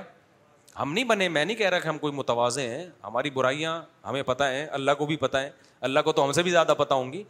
لیکن جو ٹوٹی پھوٹی اگر اللہ مجھ سے کوئی خیر کا کام لے رہا ہے تو اس کی وجہ کیا ہے ہم اٹھارہ سال کی عمر میں ایک بزرگ کے ہاتھ پہ جا کے بیت ہو گئے ایسے ہی نہیں جلد بازی میں بلکہ پہلے ہم نے ان بزرگ کی کتابیں پڑھی ان کی عملی زندگی دیکھی دیکھا کہ خود شریعت کو کتنا فالو کرتے ہیں ان کے بیانات میں گئے تو غالب گمان ہو گیا کہ بھائی یہ واقعی کیا ہے اللہ والے ہیں انہوں نے بیس سال بخاری پڑھائی مدرسے میں تو پتا جب بھائی ان کے پاس علم بھی ہے بڑی بڑی کتابیں پڑھائی ہیں مدارس میں کئی کئی سال فتوے کا کام کیا ریسرچ بھی ہے اور اللہ والے بھی ہیں دنیا کی محبت ان کے پاس بیٹھ کے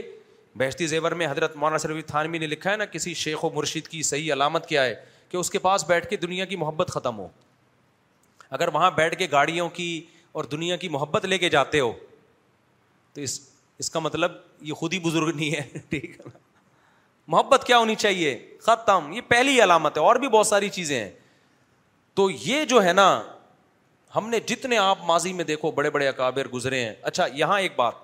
تو چونکہ یہ جو بزرگان دین ہیں یہ اللہ کا ذکر بہت کرواتے ہیں کیونکہ ذکر اللہ کے بغیر کوئی بزرگ بزرگ کا مطلب نیک آدمی بزرگ کی کوئی الگ سے کوئی ڈیفینیشن نہیں ہے بزرگ کا مطلب انسان کا بچہ شریف آدمی نیک آدمی آپ کے ذہن میں بزرگ سے فوراً یہ آئے گا کوئی عجیب سی کوئی مخلوق جس سے نہ چلا جا رہا ہو نہ بیٹھا جا رہا ہو چار آدمی لے کے چل رہے ہوں تو یہ مطلب بزرگ کا نہیں ہے بزرگ کا مطلب جو گناہوں سے بچتے ہیں دل میں دنیا کی محبت نہ ہو اللہ کی نظر میں وہ بزرگ ہے بس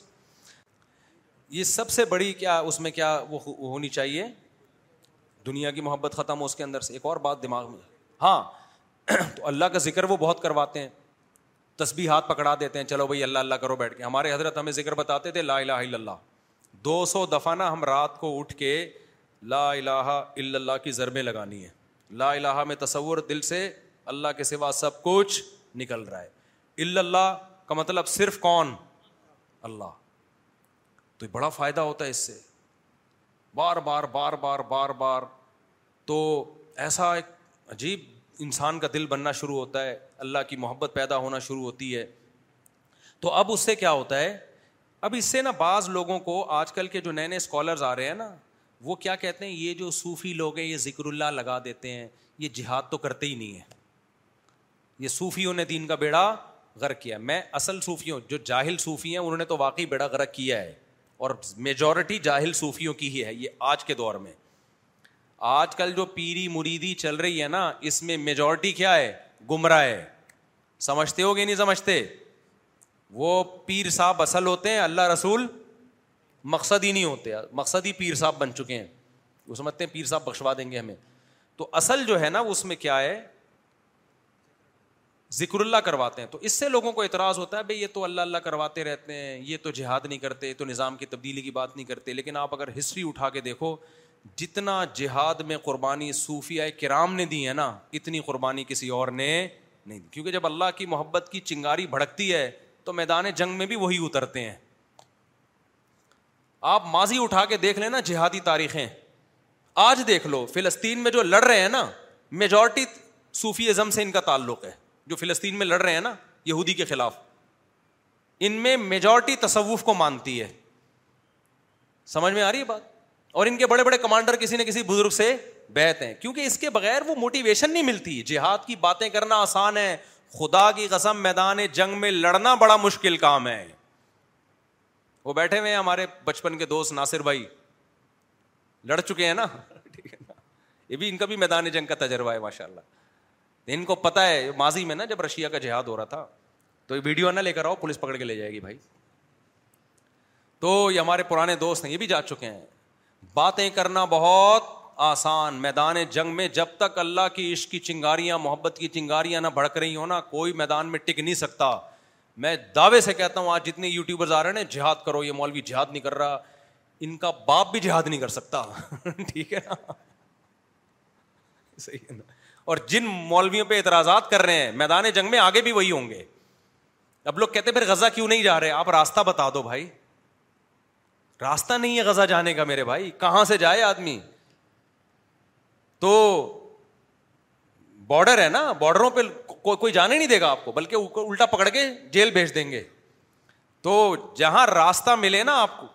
تو جتنے جو جو اللہ اللہ کرتے ہیں نا تسبیحات ہاتھ لے کے بیٹھے رہتے ہیں اور لوگ ان پہ کہ خانقاہوں میں صرف اللہ اللہ سکھا رہے ہیں یہ لوگ دیکھنا یہ سارے اللہ اللہ کرنے والے شارٹ ہو جائیں گے سارے جانوں کا نظرانہ پیش کریں گے اور جو باتیں کرنے والے لوگ ہیں وہ باتیں ہی کر رہے ہوں گے یہاں بیٹھ کے تو جہاد آسان کام نہیں ہے جہاد کے لیے جب تک دل سے دنیا کی محبت نہیں نکلتی اس دیکھو پاکستانی فوج کو جتنا مرضی آپ برا بلا کہو لیکن چونکہ مسلم مسلم فوج ہے نا مسلم ہے میں نے جن فوجیوں سے ملا ہوں شہادت کا جذبہ ہوتا ہے کیوں کچھ نہ کچھ اسلام کی وجہ سے اللہ کی محبت کی رمق ہوتی ہے اور اسی وجہ سے ملک بچا ہوا ہے اختلاف ہو سکتا ہے فوجیوں کی پالیسی محمد مشرف نے جو کچھ کیا تھا سو فیصد غلط کیا تھا اڈے دے کے افغانستان پہ جو حملہ کروایا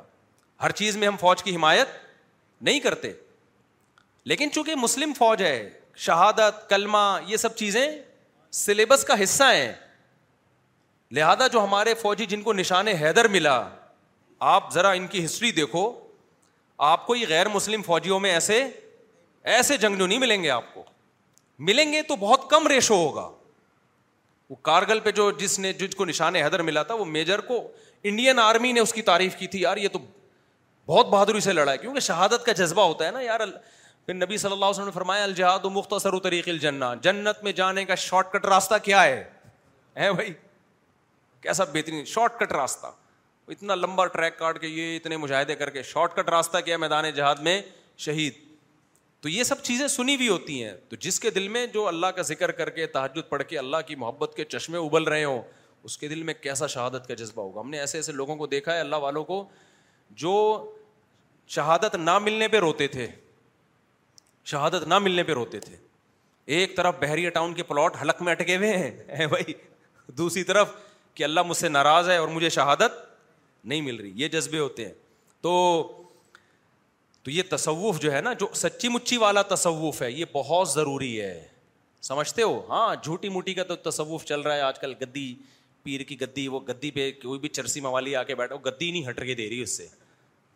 پھر اپنے بیٹوں ہی کو خلافت دینا چاہے وہ نیک نہ بھی ہوں پیر صاحب کی خلافت کہاں جائے گی بیٹوں میں جائے گی بھائی اگر نیک ہیں تو پھر ٹھیک ہے نہیں ہے تو پھر کیوں جا رہی ہے خلافت تو ہم نے دیکھا اس زمانے میں ایک اچھا پھر مچور لوگوں کو خلافت ملتی ہے اٹھارہ سال کی عمر میں ایک بچے کو خلافت مل گئی میں نے کہا بیٹا ابھی تو تمہاری عمر کیا ہے پتہ نہیں تم کیا کیا کر رہے ہو گے اللہ محفوظ رکھے سب کو تمہیں خلافت مل گئی تم تو بگڑ جاؤ گے اس عمر میں تمہیں کوئی اپنا گدی نشین بنا دے تو اتنے سے بچہ مچور تھوڑی ہوتا ہے جب لوگ اس کے ہاتھ پہ آ کے بیت ہوں گے تو وہ سدھرے گا یا بگڑے گا وہ تو بگڑنا شروع ہو جائے گا تو کوئی کوئی معیار ہی نہیں رہا ہے ایسے ہی خلافتیں بٹ رہی ہیں جس نے پیر صاحب کی شان میں زیادہ اچھی شاعری کر دی لے بھائی تجھے بھی خلیفہ بنا دیا تو ایسا نہیں ہے لیکن اگر جو صحیح پروسیس ہو نا تو یہ بہت بہترین راستہ ہے اصلاح کا اس سے بہت زیادہ فائدہ ہوتا ہے اب آخری بات جو میں بیان میں لے کے چلا تھا یہ ہمارے بچپن کے دوست ہیں ناصر جمال اور بچپن کے دوست کو ہمیشہ خوش رکھنا چاہیے اس سے پھڈا ہو گیا نا تو چونکہ وہ آپ کے سارے راز جانتا ہے سمجھ رہے ہو کون سی کلاس سے ہو ناصر بھائی ساتویں کلاس میں ہم اکٹھے دو نمبر اسکول جاتے تھے نا اسکول کا نام دو نمبر تھا ویسے اسکول دو نمبر نہیں تھا وہ پی اے ایف بیس مسرور میں کیسا خوبصورت زمانہ تھا یار وہ یہ ناصر بھائی ہمارے ساتھ تھے ہم ناصر جمال نام ہے ان کا پرانے دوست ہیں ساتویں کلاس بلکہ اس سے بھی پہلے سے تو اسکول میں ہم لوگ بستہ لٹکا کے کتنا بھاری بستہ ہوتا تھا یار اور کتنا لمبا پیدل چل کے جاتے تھے ہم آج بچے کیسے چھوئی موئی ہیں ہیں یار کیسے اٹھا کے مائیں ان کو بس میں بٹھا دیتی ہیں وہاں سے دو قدم نہیں چلا جاتا ان سے ہم اتنے بھاری بھرکم بستے لٹکا کے اتنی لمبی واک کرتے تھے اور شرارتوں کے ساتھ کتنی دفعہ ہم نے ان کے پاؤں کے شوز جوتا اتارا ہے وہ نہیں یوں کر کے جا رہا ہے تو پیچھے یوں پاؤں رکھ لیا اتر گیا کتنی دفعہ انہوں نے راستے میں لڑائی بھی ہوتی تھی پھڈے بھی ہوتے تھے پانچ چھ لڑکوں کا گروپ تھا جو ایک ہم پی ایف بیس مسرور ہے نا یہ جو ایئر فورس کا بیس نہیں اس کے اندر اسکول تھا ہمارا کتنی لمبی واک کر کے جاتے تھے ہم وہاں بھی ایک ایک نمبر کی شرارتیں پڑھائی بھی دل دی شرارتیں بھی دبا کے ہوتی کھڑکی سے کئی دفعہ بھاگ جاتے تھے اب دل نہیں لگ رہا نا کلاس میں کھڑکی کھلی ہوئی ہے نکلے نکل لیے بڑا انجوائے کیا یار ہم نے اسکول کو یار تو لیکن ٹیچروں کے ساتھ بدتمیزی نہیں تھی ٹیچر اس زمانے میں مارتے بھی تھے ہم نے بھی ٹیچروں سے مارے کھائی ہیں جاتے ہی ڈنڈے اسی سے تصوف کے منازل طے ہونا شروع ہو گئے تھے جاتے تھے ہمارے رضا سر تھے نا رضا وہ جو پی ٹی ماسٹر تھے جاتے ہی بلا بجا کے ڈنڈے ہاتھ میں ڈنڈی لے کے کھڑے ہوتے تھے لیٹ ایک دو منٹ تو لیٹ کوئی فوج تھوڑی ہے ایک دو منٹ تو بندہ لیٹ ہو ہی جاتا ہے کھڑا ایک یہاں کھایا پھر یوں یوں کیا پھر ایسے کھایا پھر یوں یوں کیا پھر یوں کھایا کسی کو چار کسی کو یوں یوں کر کے چلے گئے آج بچے کو آپ ایک ڈنڈی لگا دو وہ دل پہ لے کے بیٹھ جاتا ہے ماں باپ ٹیچر سے لڑنے کے لیے اسکول میں پہنچ جاتے ہیں بچوں کو تو خدا آپ نے فرعون بنا دیا بھائی ہم نے تو ماں باپ سے کبھی شکایت نہیں لگائی کیا چار کے بجائے پانچ ڈنڈے لگا دیے یوں کیا یوں یوں کیا یوں کیا یوں یوں کیا بول ٹیچر ہے چلو بھائی ایسے ہاتھ مسئلے سردی میں بڑے لگ رہے ہوتے تھے نا یوں یوں کر کے نکل لی اندر وہ عبد القدیر سر بھی یاد ہے نا آپ کو نائنتھ کلاس میں وہ ڈاکٹر عبد القدیر خان جیسی شکل تھی ان کی نام بھی عبد القدیر اور شکل بھی اور بڑے قابل آدمی ٹیچر تھے وہ ہمیں کیمسٹری پڑھاتے تھے بلا وجہ آتے ہی مارنا شروع کر دیتے تھے وہ اللہ تعالیٰ اگر زندہ ہیں تو ان کی لمبی عمر دے اگر انتقال ہو گیا تو اللہ مغفرت فرمائے لیکن پڑھاتے بھی بڑا جاندار تھے وہ ذرا سی غلطی ہوتی تو میں میں نے شاید غلط کہہ دیا بلا وجہ نہیں مارتے تھے لیکن ذرا سی بات پہ تو وہ ڈنڈے سے لگاتے تھے ہاتھوں پہ ایسے ایسے وہ جو تھے آپ کے ولایا سر ولایت سر نے ایک دفعہ مجھے یاد ہے کسی نے بھی ہوم ورک نہیں کیا ہوا تھا ان کو میٹر گھوم گیا ان کا پچاس ساٹھ لڑکے تھے ہم لوگ سب کو کھڑا کیا اور سب کے لائن سے ڈنڈے مارنا شروع کیے تو ہم نے کھا لیے آرام سے کوئی خدا نخواستہ ہڈی تھوڑی توڑ رہے ہیں یار کوئی جانوروں کی طرح تھوڑی پیٹ رہے ہیں ہاتھوں پہ تو اتنا تو چلتا ہے نا ایک دفعہ ہیلی کاپٹر بنا دیا ہم کو انہوں نے بغیر کرسی کے بیٹھ جاؤ تھوڑی دیر بیٹھے رہے تو تھائس اس سے الحمد للہ آپ جم میں تھائس کر لگا لیتے ہیں ہم اس اس بہانے ٹھیک ہے نا تو اب یہ جو بچے آ رہے ہیں نا یہ بہت عجیب ٹائپ کی چیزیں آ رہی ہیں مارکیٹ میں اب یہ ذرا سی بھی اسٹریس برداشت اگر میں اس اسکول میں نہ پڑھا ہوتا میں چار شادیاں نہیں کر سکتا تھا اس اسکول میں ہم نے سوٹے بھی کھائے ڈنڈے بھی کھائے مرغے بھی بنے صحیح ہے نا اس سے کیا ہوا بڑے بڑے کام کرنے کا کانفیڈینس پہ حوصلہ پیدا ہوا پھر ہم نے جب دوسری شادی کی ہم نے کہا ڈنڈے کھائیں گے وہ تو ہم پہلے کھا چکے ہیں آدھی ہیں سوٹے بھی کھا چکے ہیں آدھی ہیں تو کچھ بھی بڑا کام کرنے کے لیے نا تھوڑا سا بچے پہ تھوڑی سی سختی کرو میں نہیں کہہ رہا ڈنڈوں سے بلا وجہ کوٹنا شروع کر دو لیکن ابھی ایک دس سال کے بچے نے خودکشی کی ہے کچھ بھی نہیں تھا لیٹ آیا ماں نے ڈانٹا ہے بس ڈانٹ برداشت نہیں ہوئی جا کے لٹک گیا رسی سے وہ سیڑھیوں پہ زار مند کوئی لٹکا ہوا تھا اس پہ جا کے اپنے آپ کو باندھ کے لٹکا دیا وجہ کیا ہے رسی چھوئی موئی یہ دو تین بچے اسی طرح ہی پلتے ہیں زیادہ بچے ہو نا بلا وجہ کھاتے رہتے ہیں دو چار صحیح ہے نا تو یہ دو تین بچے بہت ہی چھوئی موئی ٹائپ کے ہوتے ہیں ان میں برداشت نہیں ہوتی ماں باپ نہ ڈانٹتے ہیں ہیں نہ مارتے ایسا چھوئی موئی سا بچہ نکلتا ہے پھر وہ ذرا سا غم آیا برداشت کرنے کے قابل نہیں ہے وہ یہ ایسا ہی ہے جو جم جا کے ویٹ اٹھاتا رہے گا تو کبھی زیادہ ویٹ اٹھانا پڑ گیا اٹھا لے گا وہ لیکن جس نے کبھی ویٹ ہی نہیں اٹھایا میرے بھائی وہ تو ایک کلو کی دودھ کی تھیلی پکڑا دو گے نا اس کے پٹھے جواب دے جائیں گے تو ایسے ہی چھوٹی بہت ٹینشن جو بچہ بچپن سے ہلکی زیادہ نہیں ہو ڈپریشن میں نہ چلا جائے کہیں وہ ہلکی پھلکی ٹینشن بچے کو ملتی رہے نا تو بچے میں ٹینشن برداشت کرنے کی صلاحیت بڑھتی ہے باپ کا روب ہو ماں کا روب ہو بھائی کا روب ہو ٹیچر کا روب ہو تھوڑا سا روب میں پھر اس کو انجوائے بھی کرنے دو ہر وقت روب میں نہ رکھو ورنہ ٹھٹھر جائے گا وہ اس کو خوشیاں بھی دو تھوڑا سا روب بھی رکھو تو اس سے بچہ صحیح بنتا ہے ہمارے ابا ہماری چترول بھی لگاتے تھے لیکن اس کے سائڈ افیکٹ ختم کرنے کے لیے بعد میں بڑا پیار بھی کرتے تھے بٹھا کے دیکھو بیٹا میں نے جو آپ کو آج کوٹا ہے یہ آپ کے فائدے کے لیے کوٹا ہے اور یہ پیسے لو جاؤ کچھ چیز لے کر آ جاؤ کچھ کھا لو ٹھیک ہے نا آئس کریم کھا لو یہ کھا لو گولا گنڈا کھا لو کھاتے بھی وہ چیزیں تھے جو صحت کے لیے نقصان دہ ہو اس سے گلے بھی مضبوط ہو گئے الحمد للہ گولا گنڈا کھا رہے ہیں جا کے ٹھیک ہے نا ورنہ اتنی دیر کون بول سکتا ہے بھائی تو آج بہت ہی بچوں کو چھوئی میں بنا دیا ہے اس سے بچے میں تکبر پیدا ہو رہا ہے اس کو کوئی ڈانٹ دے تو بچہ اپنی انسلٹ محسوس کرتا ہے میرے فادر نے آج میرے فادر کا ایٹیچیوڈ ٹھیک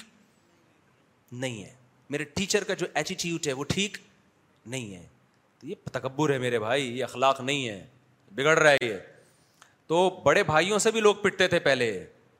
باپ کو کیا بڑا بھائی بھی باپ کی جگہ ہو چاچے مامے پیٹتے تھے آگے آج ماموں نے اگر بھانجے کو پیٹ دیا تو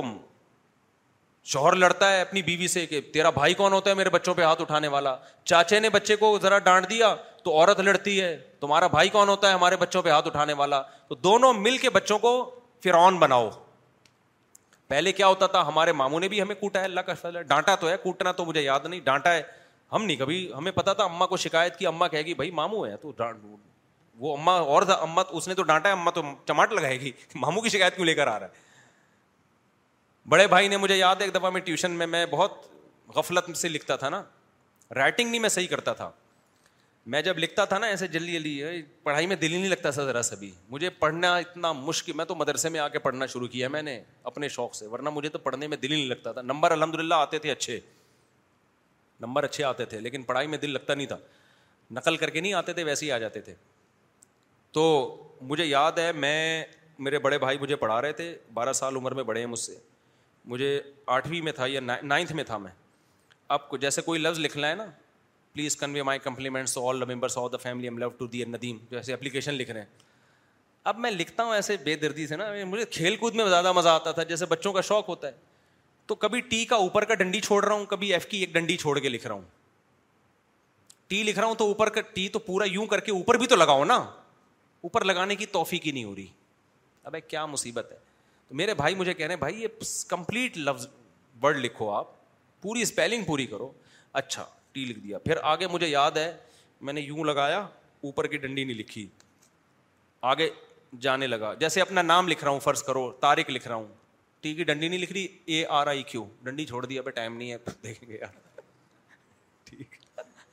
تو مجھے یاد ہے ایک دم مجھے زناٹے دار آواز آئی نا پٹاخ کی زوردار آواز آئی میں سمجھا کسی اور کو لگائے کیونکہ مجھے ہاتھ نظر نہیں آیا اتنی اسپیڈ سے آیا پھر تھوڑی دیر میں جب میرا دماغ گھوما ہے نا تو پھر مجھے محسوس ہوا کہ یہ کس کو لگائے میرے والد صاحب دوسرے کمرے میں بیٹھے ہوئے تھے ایسے موقع پہ ہوتا کیا ہے باپ اٹھ کے آتا ہے بڑے بھائی کو بول تو کون ہوتا ہے میرے بیٹے پہ ہاتھ اٹھانے والا لیکن ہمارے ابا نے ایسا نہیں کیا کچھ بھی نہیں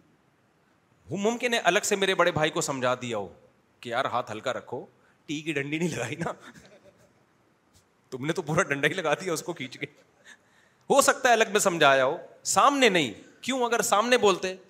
تو میرے دل میں بڑے بھائی کی کیا آ جاتی نفرت کہ یہ غلط مارا ہے انہوں نے ان کا حق نہیں ہے باپ بھی مجھے سپورٹ کر رہا ہے تو آج ماں باپ مل کے ایک دوسرے کا باغی بناتے ہیں شوہر اپنی بچوں کو ماں کا باغی بناتا ہے عورت اپنے بچوں کو باپ کا باغی بناتی ہے کہ تمہارے باپ کو کیا پتا مجھ سے پوچھا کرو یہ تو بلا وجہ ڈانٹ ٹپٹ کرتے رہتے ہیں ٹھیک ہے نا اور چاچا ڈانٹے گا تو بیوی بولے گی کہ یہ تمہارا بھائی کیوں تو سب ایک دوسرے کو ایک دوسرے کا باغی بناؤ پھر جب بچہ بگڑتا ہے نا او ہو ہو ہو پھر کسی کے قابو میں نہیں آتا ایک چھوٹا سا کیس سنا دوں تاکہ یہ واقعہ کمپلیٹ ہو جائے آپ کی سمجھ میں آئے میرے پاس ایسے بہت سے کیس ہیں میں چونکہ کیریکٹر چینج کر دیتا ہوں تاکہ جس کا واقعہ ہے وہ نہ سمجھے کہ میرے بارے میں بات ہو رہی ہے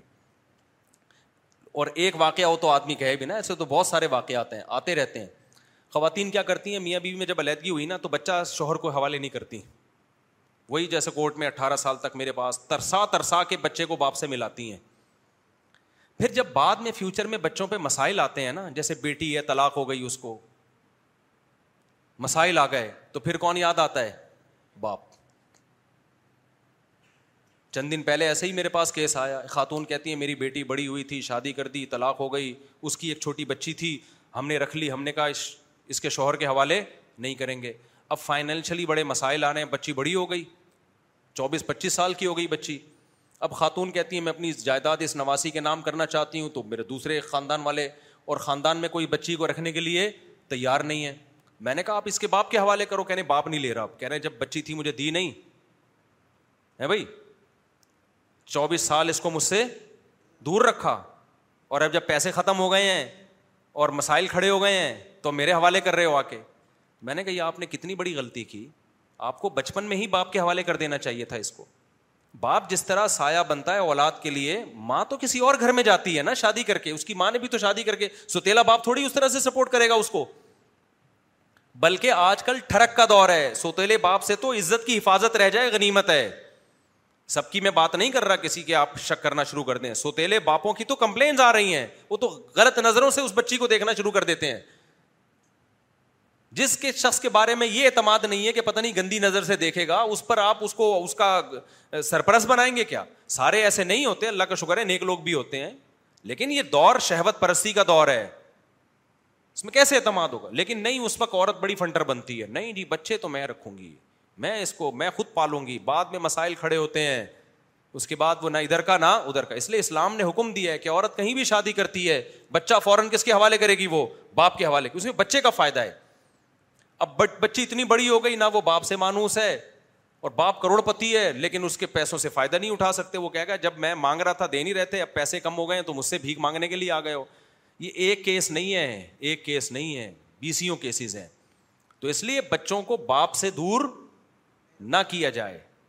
باپ اور میں نے دیکھا ہے باپ کے حوالے کر دو گے نا وہ ماں سے ملنے دے گا وہ ماں کے پاس رات بھی گزارنے دے گا لیکن ماں حوالے کرو گے تو وہ باپ سے چھین لیتی ہے ساری نہیں چھینتی لیکن بہت کیسز آتے ہیں اس میں چھیننے کے وہ نہیں دیتی پھر تو اسی طرح یاد رکھو میاں بیوی بی میں اگر ماں بچی کو باپ کے خلاف ورگلانا شروع کر دے نا کہ تمہارا باپ ایسا کل یہ بچی بگڑے گی باپ اس کو کنٹرول نہیں کر پائے گا کل تمہیں ضرورت پڑے گی اس کے اس اپنے شوہر کی باپ کی ضرورت پڑے گی کہ اب اس کے معاملے میں آپ انوالو ہوں اس کی کیئر کریں تو وہ نہیں کیونکہ آپ نے اس کے دل میں باپ کی عظمت پیدا ہی نہیں کی ہے باپ چرسی ہو ہیروئن چی ہو جیسا بھی ہو بیٹیوں کے لیے بڑا غیرت مند ہوتا ہے وہ وہ جان پہ کھیل کے بیٹیوں کی عزت کی اور اس کے فیوچر کی فکر کرتا ہے وہ مائیں یہ بات نہیں جانتی وہ تھوڑی بہت آڑی ترشی خامیاں اس کی دیکھ رہی ہوتی ہیں کہ یہ تو دوستوں میں گٹر کے ڈھکن پہ بیٹھا رہتا ہے یہ کیا تربیت کرے گا اور بھائی جیسا بھی ہے اس کی بیٹی ہے وہ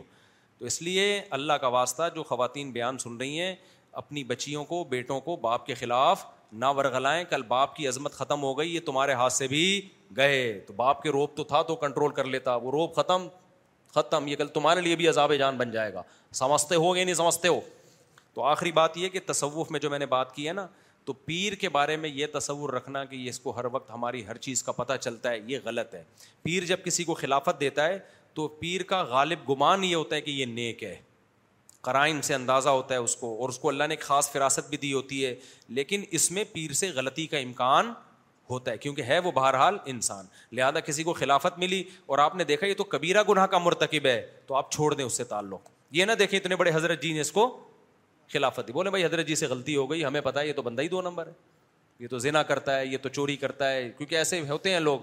پیر کو بے بے وقوف بنا دیا پیر سمجھے بہت نیک ہے تو انسان ہے نا پیر بھی لیکن اکثر اس میں مسٹیک جو صحیح پیر ہیں اکثر ان سے مسٹیک ہوتی نہیں ہے لیکن ہو سکتی ہے تو یہ کوئی عالم الغیب والا معاملہ نہیں ہے سمجھتے ہو گیا نہیں سمجھتے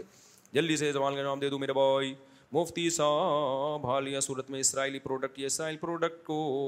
اسپانسر کرنے والے میکڈونلڈ وغیرہ کا بائک آؤٹ کرنا یہ بہت سوال پوچھا جا رہا ہے دیکھو آؤٹ کا فائدہ جب ہوتا ہے جب بھرپور طریقے سے ہو آؤٹ سے نقصان تو ہوتا ہے ان لوگوں کو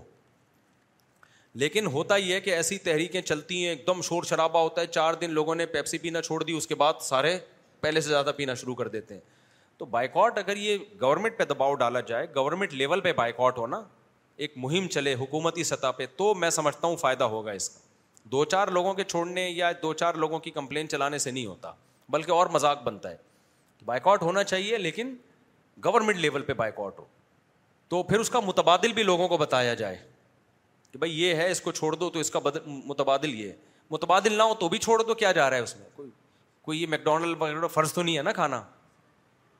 بلکہ اور نقصان دہ لیکن یہ بائیکاٹ پراپر وے میں جب ہی ہوتا ہے جب ایک مضبوط مہم چلے ورنہ کچھ بھی حاصل نہیں ہوتا اور مذاق بنتا ہے تو اب مہم تو گورنمنٹ کو تو گورنمنٹ پہ دباؤ ڈالا جائے کہ گورنمنٹ باقاعدہ اعلان کرے سب لوگ اس کاز میں حکومت کا ساتھ دیں اور بولیں بھائی ہم فلسطینیوں کے حق میں سب لوگ ہیں اور سب مل کے جو ہے وہ بائیکاٹ کریں پھر ان شاء اللہ عرب کنٹریز بھی ہوں سعودی عرب ہے مسقط ہے دبئی یو اے ای وغیرہ یہ تو اگر کر لیں تو یہ تو ایسی کی تیسی ہو جائے ان کی شاہ فیصل شہید رحمۃ اللہ علیہ نے پٹرول بند کیا تھا اسرائیل نے گھٹنے ٹیک دیے تھے مذاکرات کی میز پہ آ گیا تھا تو پٹرول بند کر دو یا ان کی مصنوعات کو الطلاق چھوڑ دو اس کا اعلان ہو کہ بھائی ساری مصنوعات نہیں چھوڑی جا سکتی ناممکن ہے مشہور پروڈکٹ جو ہیں جس میں ان کو زیادہ فائدہ ہے اس کے اناؤنسمنٹ ہو لسٹ جاری ہو اس پہ پبلسٹی ہو میڈیا اس کو اچھالے جیو نیوز سے سما نیوز سے بول نیوز سے ہر جگہ ایک دعوت چلے پھر سعودی عرب میں بھی ہو یو اے ای میں بھی ہو پاکستان میں بھی ہو ہر جگہ ہوگی تو فائدہ ہوگا ادر وائز پھر مذاق اڑتا ہے اور کچھ بھی حاصل نہیں ہوتا ناصر بھائی سے اکیلے میں نہیں ملنا بچپن کے دوست ہیں مذاق کر رہا ہوں بھائی ایسے ایسا کوئی ہمارا سیکرٹ راز ہے ناصر بھائی کچھ بھی نہیں ہے یار وہ قیمہ یاد ہے نا جو ہم جایا کرتے تھے کھانے کے لیے وہ چرسیوں کا ہوٹل یاد ہے جہاں چائے پیتے تھے وہ جو بیٹھ کے چرسی بھی بیٹھے ہوتے تھے ہم لوگ بھی پیتے تھے دارالفتہ والے شاد میں ہاں۔ بڑی شرارتیں کی ہیں یار ہم نے اسکول میں بڑا مزہ آتا تھا پرانے دوستوں کو دیکھ کے بڑا دل باغ باغ ہو جاتا ہے تو چڑیں رکھی ہوئی تھیں اللہ معاف فرمائے ایک دوسرے کی وہ تو غلط ہے چڑے رکھنا تو بہت غلط کام ہے یار بتانا نہیں یار ناصر بھائی آگے نہیں کائنڈلی حالات تبدیل ہو چکے ہیں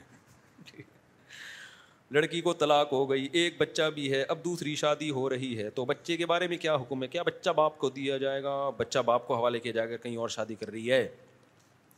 سمجھتے ہو بچہ باپ کے حوالے کیا جائے گا جب سگا باپ موجود ہے تو سوتیلے کے حوالے نہیں کیا جائے گا اس کو سگا باپ منع کرے گا اس کا باپ بھی لے گا علما نے مسئلہ بیان کیا باپ اگر بچہ لینے سے انکار کر دے تو زبردستی اس کو دیا جائے گا کیونکہ بچے کا نقصان ہے باپ کے نہ لینے میں باپ تو ہو سک باپ دو نمبر باپ ہوتے ہیں کہتے نہیں چاہیے مجھے تو یہ چاہیے تیرے باپ کو بھی چاہیے صحیح ہے نا کیوں اس کی کسٹڈی میں جائے گا تو یہ بچ جائے گا باپ سے محروم ہو گیا یتیم کے کتنے فضائل ہیں کیوں باپ نہیں ہوتا اس کا بہت مسائل کھڑے ہوتے ہیں خواتین دیکھو بچے سے محبت عورتیں بہت کرتی ہیں اس میں دو رائے نہیں ماں سے زیادہ کون بچے کو چاہے گا ماں سے زیادہ بچے کی کوئی بھی کیئر نہیں کر سکتا لیکن بات یہ ہے کہ بچے کو جن جن خطرات جو جو خطرات سے واسطہ ہوتا ہے نا وہ باپ کو پتہ ہوتے ہیں ان خطرات سے کھیل بھی باپ سکتا ہے ماں کھیل نہیں سکتی ان خطرات سے اور نہ ان خطرات کا ماں کو پتہ ہوتا ہے دوسری بات یہ بچے پہ روپ بھی تو چاہیے نا بتاؤ ماں کا روب زیادہ ہوتا ہے یا باپ کا بچے پہ باپ کا روب ہوتا ہے یہ تو نیچرل ہے بالکل تو جس کا روب ہوتا ہے وہی زیادہ اصلاح کر سکتا ہے کیونکہ بچے کو صرف اخلاق نہیں چاہیے روب بھی چاہیے اگر بچے کو دلائل سے سمجھانا شروع کر دو کسی کا باپ بھی نہیں سمجھا سکتا آپ کہہ رہے ہو ایک طرف کہتے ہو باپ سمجھا سکتا ہے ایک طرف کہتے ہو باپ بھی نہیں سمجھا سکتا تو دونوں کا مفہوم الگ الگ ہے ٹھیک ہے نا اب آپ بچے کوئی کام نہیں کر رہا آپ سمجھاؤ دیکھو بیٹا اسکول جانا چاہیے ابو میں نہیں جا رہا اسکول کیوں جانا چاہیے دیکھو بیٹا وہی وہ قصہ ہو جائے گا نا سمندر کے کنارے پہ ایک صاحب نے بچے کو سمجھایا وہ بچہ تھوڑا نوجوان بچہ تھا اس کو سمجھایا بیٹا تم یہاں سگریٹ کیوں پی رہے ہو سمندر کے کنارے تم کچھ کر کیوں نہیں لیتے اس کو دلائل سے سمجھا رہے ہیں تو اس کو کہا بیٹا دیکھو تم پڑھ لو اس نے کہا پڑھ کے کیا ہوگا اس نے کہا میٹرک کر لینا دس سال میں پھر کیا ہوگا پھر انٹر کر لینا پھر کیا ہوگا پھر جو ہے نا ماسٹرس کر لینا پھر کیا ہوگا پھر پی ایچ ڈی کر لینا پھر کیا ہوگا بیٹا پھر سولہ سال کے بعد جاب کرنا جاب کے بعد کیا ہوگا بیٹا پھر گھر بنانا گھر کے بعد کیا ہوگا بیٹا پھر شادی کرنا پھر کیا ہوگا بچے کو ہوں گے پھر کیا ہوگا مزے اڑانا کہہ رہے ابھی کیا اڑا رہا ہوں کہتے ابھی کیا اڑا مزے ہی تو اڑا رہا ہوں اب دلائل سے جواب دے سکتے ہو تو بچے کو بھی آپ سمجھاؤ بیٹا یوں کرنا یوں کرنا وہ نہیں مانے گا بچے کو آنکھیں دکھانی پڑتی ہیں بیٹا اٹھ جا جا تیار ہو کے کہاں ورنہ ہم تو اسکول پڑھتے ہی نہیں ہماری مائیں ہمیں سمجھاتی رہتی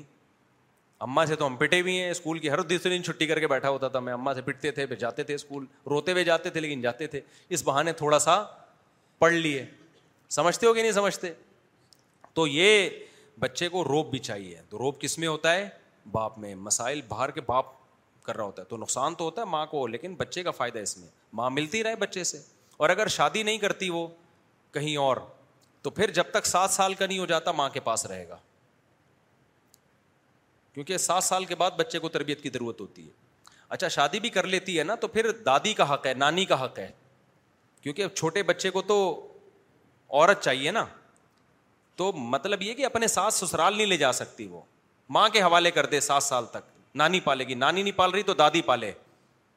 سمجھتے ہو کہ نہیں سمجھتے تو دادی پالے اس کو دادی بھی نہیں ہے تو باپ کا پھر کچھ کرے اس کے لیے انتظام کسی عورت کو گھر میں لے کر آئے اس کو پالنے کے لیے تو یہ نہیں ہے کہ باپ سے محروم کر دیتے ہیں اس میں بچوں کا بیڑا غرق ہوتا ہے ساری زندگی کا احساس ہے کمتری کا شکار ہوتے ہیں وہ تربیت نہیں ہو پاتی ان کی بگڑ جاتے ہیں بڑے مسائل کھڑے ہوتے ہیں کافی ہو گیا میرا خیال ہے ہم بھی انسان کے بچے ہیں یار سبحان کر اللہ بھی ہم شدو اللہ